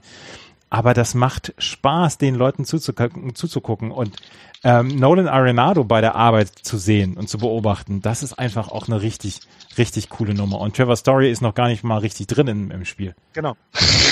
Nee, der hat noch ein bisschen, der hat noch ein bisschen Slump, ne? Klar, aber das ist vielleicht auch genau das, was, was du erwarten kannst nach der Rookie-Saison, die da wirklich hervorragend war. Ähm, aber es ist, es ist halt eben auffällig, also was ich, die haben jetzt dieses Jahr ähm, auswärts schon, schon ähm, sind sie sechs Spiele über 500, also neun gewonnen von zwölf, was ich überragend finde, denn die letzten Jahre war das immer anders. Und ich glaube, das ist so die große Stärke. Ähm, sie, sie schaffen es zu Hause weiterhin ihre, ihre Runs zu produzieren. 73 schon, äh, 118 Hits im Ballpark und 73 Runs. Das ist klar, weil die eben auf der Höhe besser zurechtkommen als der Gegner. Aber wenn sie es eben endlich mal auswärts schaffen, ähm, da ein bisschen mehr zu bekommen, mehr Siege zu bekommen, dann, dann haben die tatsächlich eine Chance, die Dodgers echt lange zu ärgern. Also gehe ich, gehe ich auch von aus. Es wird sich dann aber wieder regulieren, glaube ich. Ich meine, die, die, die Dodgers stehen jetzt bei 13, 12, lustige Zahl. Ähm, aber ähm, die, die werden ja da definitiv rankommen und die auch dann irgendwann überholen. Dafür sind sie dann zu stark. Ich habe nie behauptet, dass die Dodgers, äh, dass, dass die Rockies an den Dodgers vorbeigehen. Ich habe immer gesagt, dass sie Wildcard holen. Das ist die klar. Wildcard-Platzung. Also, ich glaube auch, die werden eher äh, da eine Rolle spielen als zum Beispiel dann die Giants, weil die jetzt zu weit. Ach, die äh, Giants. Ja, ja. Die sind jetzt schon raus. Ja, ja. Also äh, bei diesem Dead or Alive Spiel von von Buster im letzten Buster Oni Podcast hat auch nur einer gesagt, dass die Giants noch alive sind und und alle anderen haben gesagt, nee, die sind tot. Also dieses Jahr wirst du von denen nichts mehr bekommen. Ähm, Und so langsam gehe ich äh, gehe ich damit. Aber kommen wir gleich zu. Ich habe ja gleich meine Stunde, ne? Über die Diamondbacks möchte ich nicht sprechen. Habe ich nicht sogar gesagt, dass sie dieses Jahr eine bessere Rolle spielen als letztes Sei Jahr? einfach still, oder? Ach ja, ihr seht, äh, wir haben super viel Ahnung von, vom Baseball hier. Ja, ja. Diamondback. Ich fällt mir zu den fällt, ich, die nerven mich einfach nur. Ähm, was man bei den Diamondbacks natürlich sagen muss. Dich nerven die? Dich? Ich bin, ich, ich, ich, ich arbeite mit denen in derselben Division, also die sind noch nerviger, wenn sie dann tatsächlich sogar gewinnen. Äh, Shelby Miller ist halt das Thema, ne? Also das, ähm, ja. das wird, das wird ein großer Rückschlag sein, definitiv. Ähm, das ist schade, weil sie ja auf dem Weg äh, waren, eben mal besser auszusehen als letztes Jahr. Ähm, schade, dass, dass, dass Shelby Miller das jetzt äh, so ein bisschen durchbricht. Ja. Shelby Miller braucht Tommy John Surgery, um für die Leute das so, noch zu erzählen, sorry. die hat mir ganz am Anfang der Sendung, glaube ich, schon. Ja. Ja, genau. Er braucht Tommy John und das ist natürlich. Äh Vielleicht ganz kurz ähm, für die für die Menschen, die uns äh, seit dieser Saison aufgrund von äh, The Zone zuhören, äh, eine kurze Erklärung. Was ist Tommy John? Tommy, Surgery? Tommy John Surgery ist eine eine ähm, ist eine Operation im Ellenbogen, wo eine Sehne ausgetauscht wird und meistens, ich glaube sogar aus dem ähm, aus, aus dem Arsch, ne, aus dem Fuß beziehungsweise aus dem Bein. Wird ich denke tatsächlich, dass sie das aus dem Hintern ziehen, oder nicht? Ich meine auch. Ich meine auch, da kommt was. Das sind ja längere Sehnen, glaube ich, ne? ja. Ich meine auch. Ja, okay. Super. Haben wir, waren wir alle sehr, sehr gut darauf vorbereitet jetzt auf die Tommy John. Auf jeden Fall ist eine Ellenbogenoperation, bei der eine Sehne wiederhergestellt wird, ähm, die gerne mal reißt oder anreißt im äh, Pitcherarm und ähm, die dann ersetzt werden muss. Benannt, also Wikipedia sagt, die Tommy John Surgery ist eine Operation am Ellbogengelenk, bei der ein gerissenes Band an der Elle durch eine andere Sehne oder ein anderes Band ersetzt wird. Das neue Band wird dabei meist dem Handgelenk, Unterarm oder den Beinbeugern entnommen und nicht dem Arsch. Beinbeuger. Der Beinbeuger ist der Arsch. Der Beinbeuger ist das hier nicht das hier, wo das Knie ist, doch nicht der Arsch. Du nimmst doch kein Band aus dem Knie, die braucht man doch. So, Ellbogen kaputt, wir nehmen eins aus dem Knie. Sehr gut. Das Kreuzband, das braucht kein Mensch. Aber das wäre eine billige Tommy John. Ich glaube, da wirst du nicht so viel bezahlen wie bei den anderen. Ähm, John nein, halt, äh, Tommy John ist halt ja die berühmte Operation, die halt meistens oder die zu 100 Prozent Season Ending ist und äh, wo es halt wirklich darum geht, dass die Leute halt ein Jahr ausfallen, ein ganzes Jahr. Das heißt, Shelby Miller wird irgendwann mit viel Glück äh, zum äh, Spring Training 2018 erst zurückkehren. Ja, und Tommy ja, John. Da, genau, genau. Es gibt da keine Möglichkeit, ähm, dass er diese Saison noch zurückkehrt. Und Tommy John war der Erste, bei dem diese Operation durchgeführt worden ist. Deswegen der Name, genau. Genau. Es ist natürlich ein Rückschritt für die, für die Diamondbacks, äh, dass Shelby Miller jetzt nicht mehr für die pitchen kann. Das muss man dann ganz deutlich sagen. Zum Glück. so. Die Dodgers. Die Dodgers. Eins, zwei, drei Home Runs hintereinander. Hatte Andreas vorhin schon Hat gesagt. Hat Andreas eben schon gesagt, ja, ja. genau. Ähm, aber im, im neunten im neunten gegen ja. die Phillies. Mhm. Aber die Dodgers sind so schlecht, die sind so schlecht dieses Jahr, dass sie zwei Spiele gegen die Giants verlieren. So, jetzt habt das mal. Die sind so schlecht, dass sie gegen die Giants, überleg mal, gegen die Giants. Ach, Florian. Und wenn du dann überlegst, wie sie gegen die Giants verloren haben, ich weiß, habt ihr die ausgesehen, die teilweise passiert sind, dass die, die Base Runner äh, gegen Buster Posey versucht haben, locker Base. Ich finde das so süß, dass der Florian uns beide fragt, ob wir Dodgers gegen Giants gesehen haben. Also, liebe Hörer, äh, wenn ihr da eine Chance habt, guckt euch mal an, was das heißt, äh, wenn der Trainer, also wenn mein Trainer früher immer gerufen hat, stay in the game, also bleib wach, weil es gab äh, ähm, aus, äh, zwei aus in dem Einspiel gegen die, äh, äh, bei dem Spiel äh, Giants gegen Dodgers, da hat Buster Posey dann einfach den äh, leicht zurücktrabenden Justin Turner zum Beispiel an der 2 ausgeworfen und an der 1 war es äh, Gonzales, ich bin mir nicht mehr ganz sicher.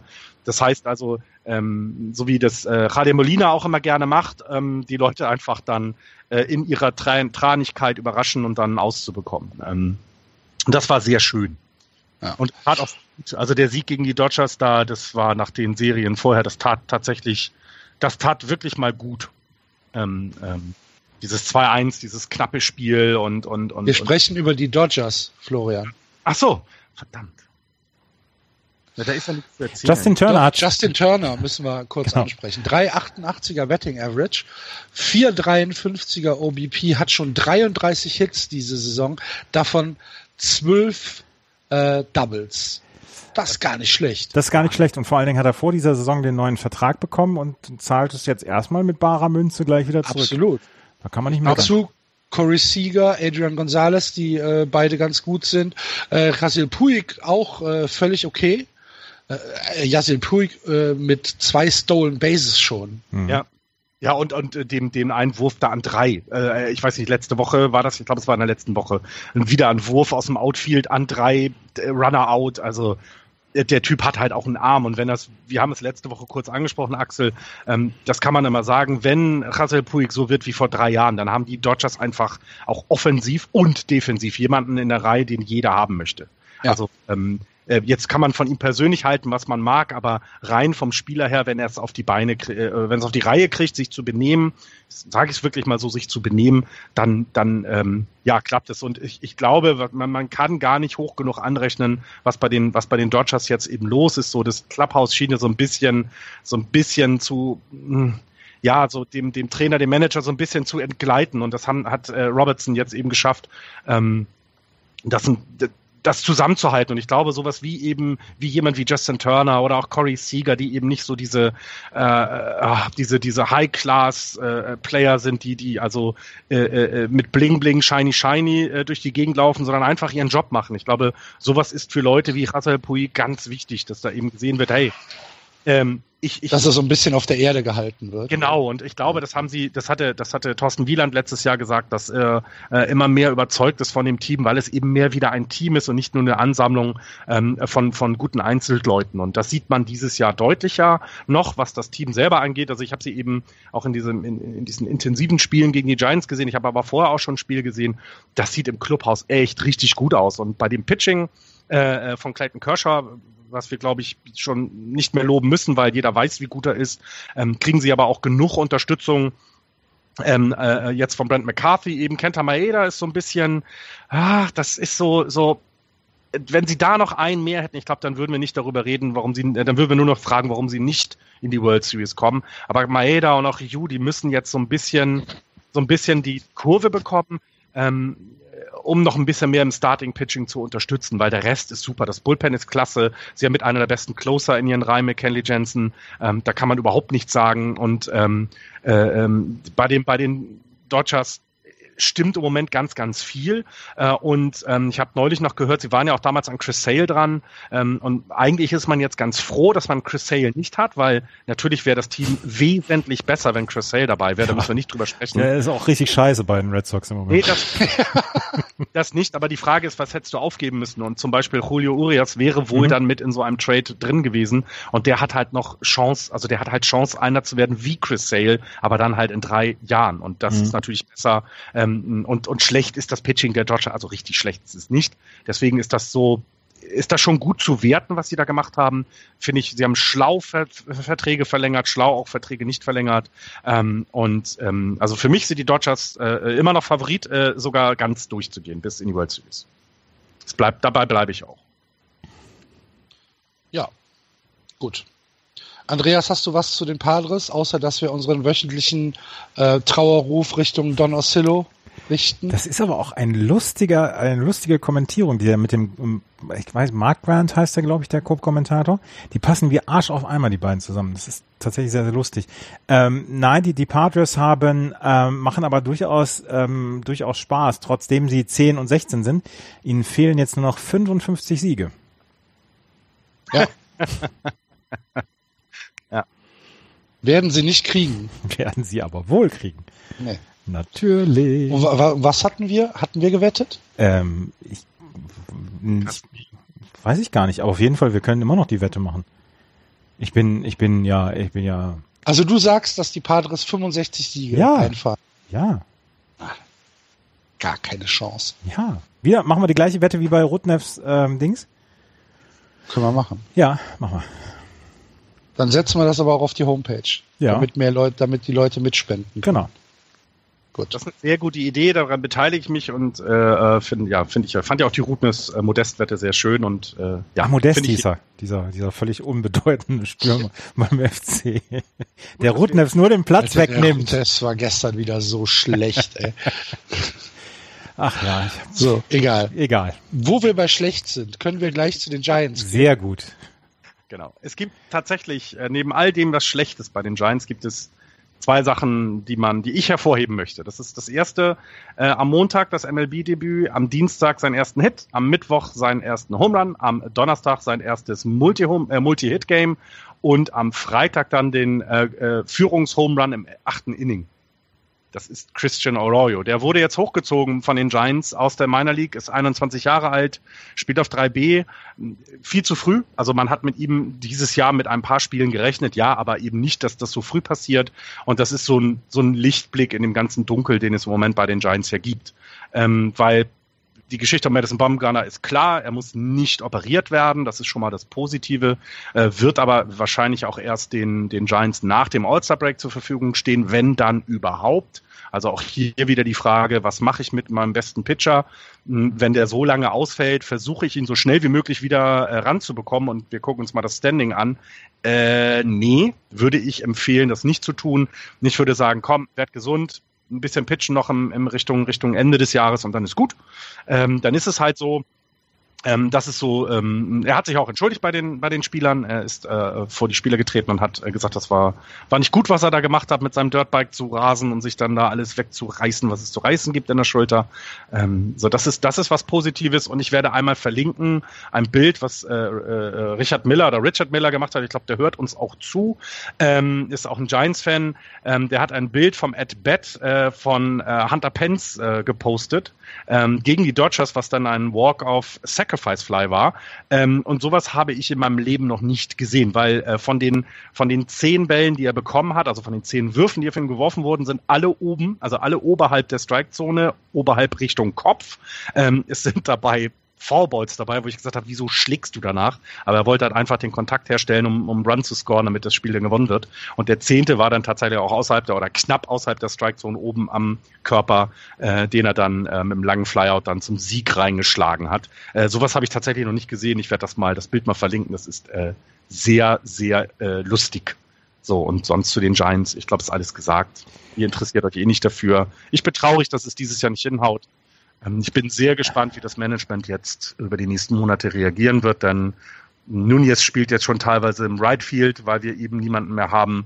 Das heißt, äh, es kursieren schon wieder so lustige Gerüchte wie Ryan Braun in, in der Bay Area rum und das ist so etwas, was ich auf jeden Fall vermeiden will eigentlich. Ryan Brown? Ja. Ach, wird Immer, nicht passieren ich, ich, ich, ich hoffe, dass äh, auch in San Francisco ist man auch immer ein bisschen aufgeregt, äh, weil äh, es genug Beatwriter gibt, die sie jeden Tag darüber schreiben. Ich hoffe, dass es genau darüber äh, abzubügeln, weil sowas will ich bei uns nicht sehen. Ähm, ich hatte es gesagt, Melvin Upton Jr. wird in die Miners geholt, um ihn vielleicht hochzuziehen. Job bricht sich dann das Handgelenk. Ähm, lustig war noch Michael Morse, der sein erstes At-Bat hat, als er aus den Miners hochgezogen wurde, der ja eigentlich ja, ins Springtraining eingeladen wurde, damit er sich ein bisschen fit halten kann und für andere Vereine vielleicht attraktiv zu werden, kriegt Ned Bat bei den Giants und schlägt einen Home Run, der zum Ausgleich gegen die Dodgers, Dodgers war. Das ist natürlich super. Aber wen du noch gar nicht angesprochen hast, ist äh, Christian Arroyo. Hat er doch am Anfang, ganz am Anfang. Ja. Ah, okay. Montag sein MLB-Debüt gegeben, dann seinen ersten Hit, erst eine Home Run Multi-Hit-Game und dann den Go-Ahead im achten. Also das ist toll. Also das ist wirklich das einzig Positive. Ähm, und ähm, es wird immer wieder über die schlechte Farm der Giants gesprochen. Es wird immer wieder gesagt, dass sie ja gar nichts haben, was sie so abgeben können, um besser zu werden. Ähm, wenn wir die Starting, äh, äh Starting Nine oder wenn wir das Infield mal durchgehen, Posey Eigengewächs, Belt Eigengewächs, Crawford Eigengewächs, jetzt äh, Arroyo Eigengewächs, äh, Panic Eigengewächs. Also da ist schon einiges. Bamgarner, Linzekam kam auch aus der eigenen Farm. So schlecht ist sie nicht. Sie hat halt im Moment nicht das, was man braucht, um vielleicht weiterhin Contender zu sein. Aber allgemein mache ich mir um die keine Sorgen. Dieses Jahr ist halt blöd, weil man niemanden im Leftfield geholt hat, weil man ähm, tatsächlich da etwas verpasst hat oder auch einfach nicht mitbieten wollte. Ich weiß es nicht. Es die Fragen sind ja da, warum nichts im Left Field gemacht wurde. Jetzt ist es zu spät. Die Saison ist noch nicht verloren, um Gottes Willen, aber sie, also um Run auf die Wildcards zu machen, müssen nicht die Giants schon so strecken äh, und müssten jetzt mal eine, keine Ahnung, sechs, sieben, achter Serie hinlegen, wo sie, wo sie mal Spiele hintereinander gewinnen und das sehe ich im Moment einfach nicht. Ähm, und dann lass sie da mal die Saison durchcruisen, ist eine beschissene Saison. Ähm, ich weiß nicht, wie der Draft dieses Jahr ist. Ich habe mich da noch nicht eingelesen. Vielleicht sollte man auch einfach mal sagen, komm, verlieren wir halt mal ein paar mehr Spiele und kriegen einen guten Draft-Pick. Ja. Kann ja auch mal abfallen. Gut. Dann ähm, habe ich noch eine letzte Frage an euch beide. Ähm, seit dieser Saison gibt es ja die Regel, dass äh, Walks nicht mehr geworfen werden müssen, also intentional Walks, sondern dass man einfach per Handzeichen den Better auf die First Base äh, schicken darf. Wie findet ihr die Umsetzung? Was haltet ihr davon? Ist es in Ordnung? Ja, ich habe damit kein Problem. Äh, macht es Sinn? Verkürzt es das Spiel? Nein, dafür wird immer noch nicht, also um das Spiel zu verkürzen, ist dieses aus der Betting Betterbox treten immer noch zu lang. Teilweise brauchen die Pitcher viel zu lange, um es ins Wind-Up zu kommen, also um loszulegen. Ähm, Diese 30-Sekunden-Regel wird auch nicht äh, wirklich konsequent umgesetzt. Nee. Ne? Ist aber vielleicht auch okay, man muss es langsam anfangen, glaube ich. Das wird eine Sache sein, die man meiner Meinung nach eher in Colleges beginnen sollte, damit die Leute sich dran gewöhnen. Nicht jetzt die Zuschauer, sondern ich glaub, du Aber bei, im, im, College Baseball ist, ist doch sogar schon die, die, die Pitch Clock äh, etabliert, oder nicht? Ja, siehst du, dann ist doch genau richtig. Und dann ja. warten wir drei Jahre, dann sind die Leute das gewohnt, ähm, dass sie halt sich an diese Zeit halten müssen, weil es sonst eben Verwarnungen gibt.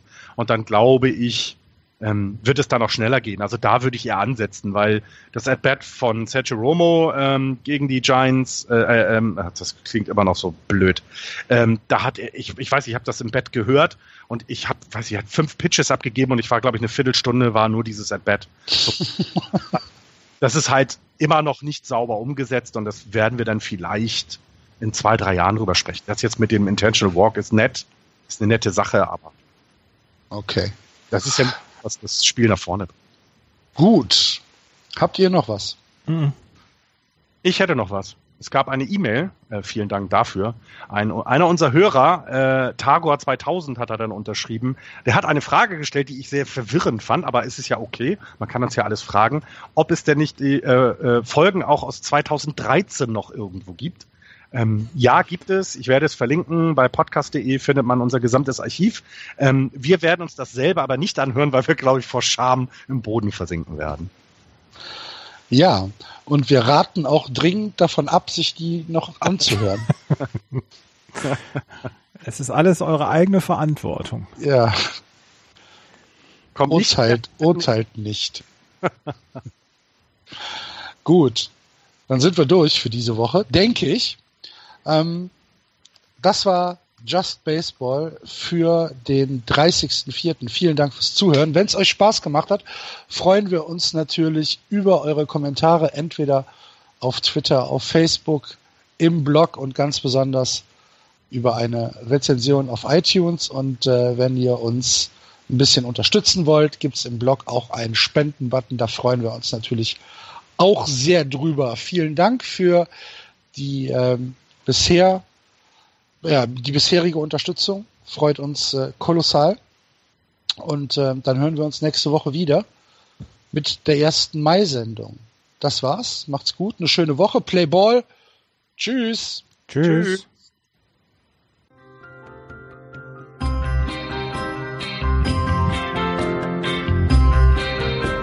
Das war Just Baseball. Ihr findet uns auf justbaseball.de bei Facebook, bei Twitter und natürlich bei iTunes.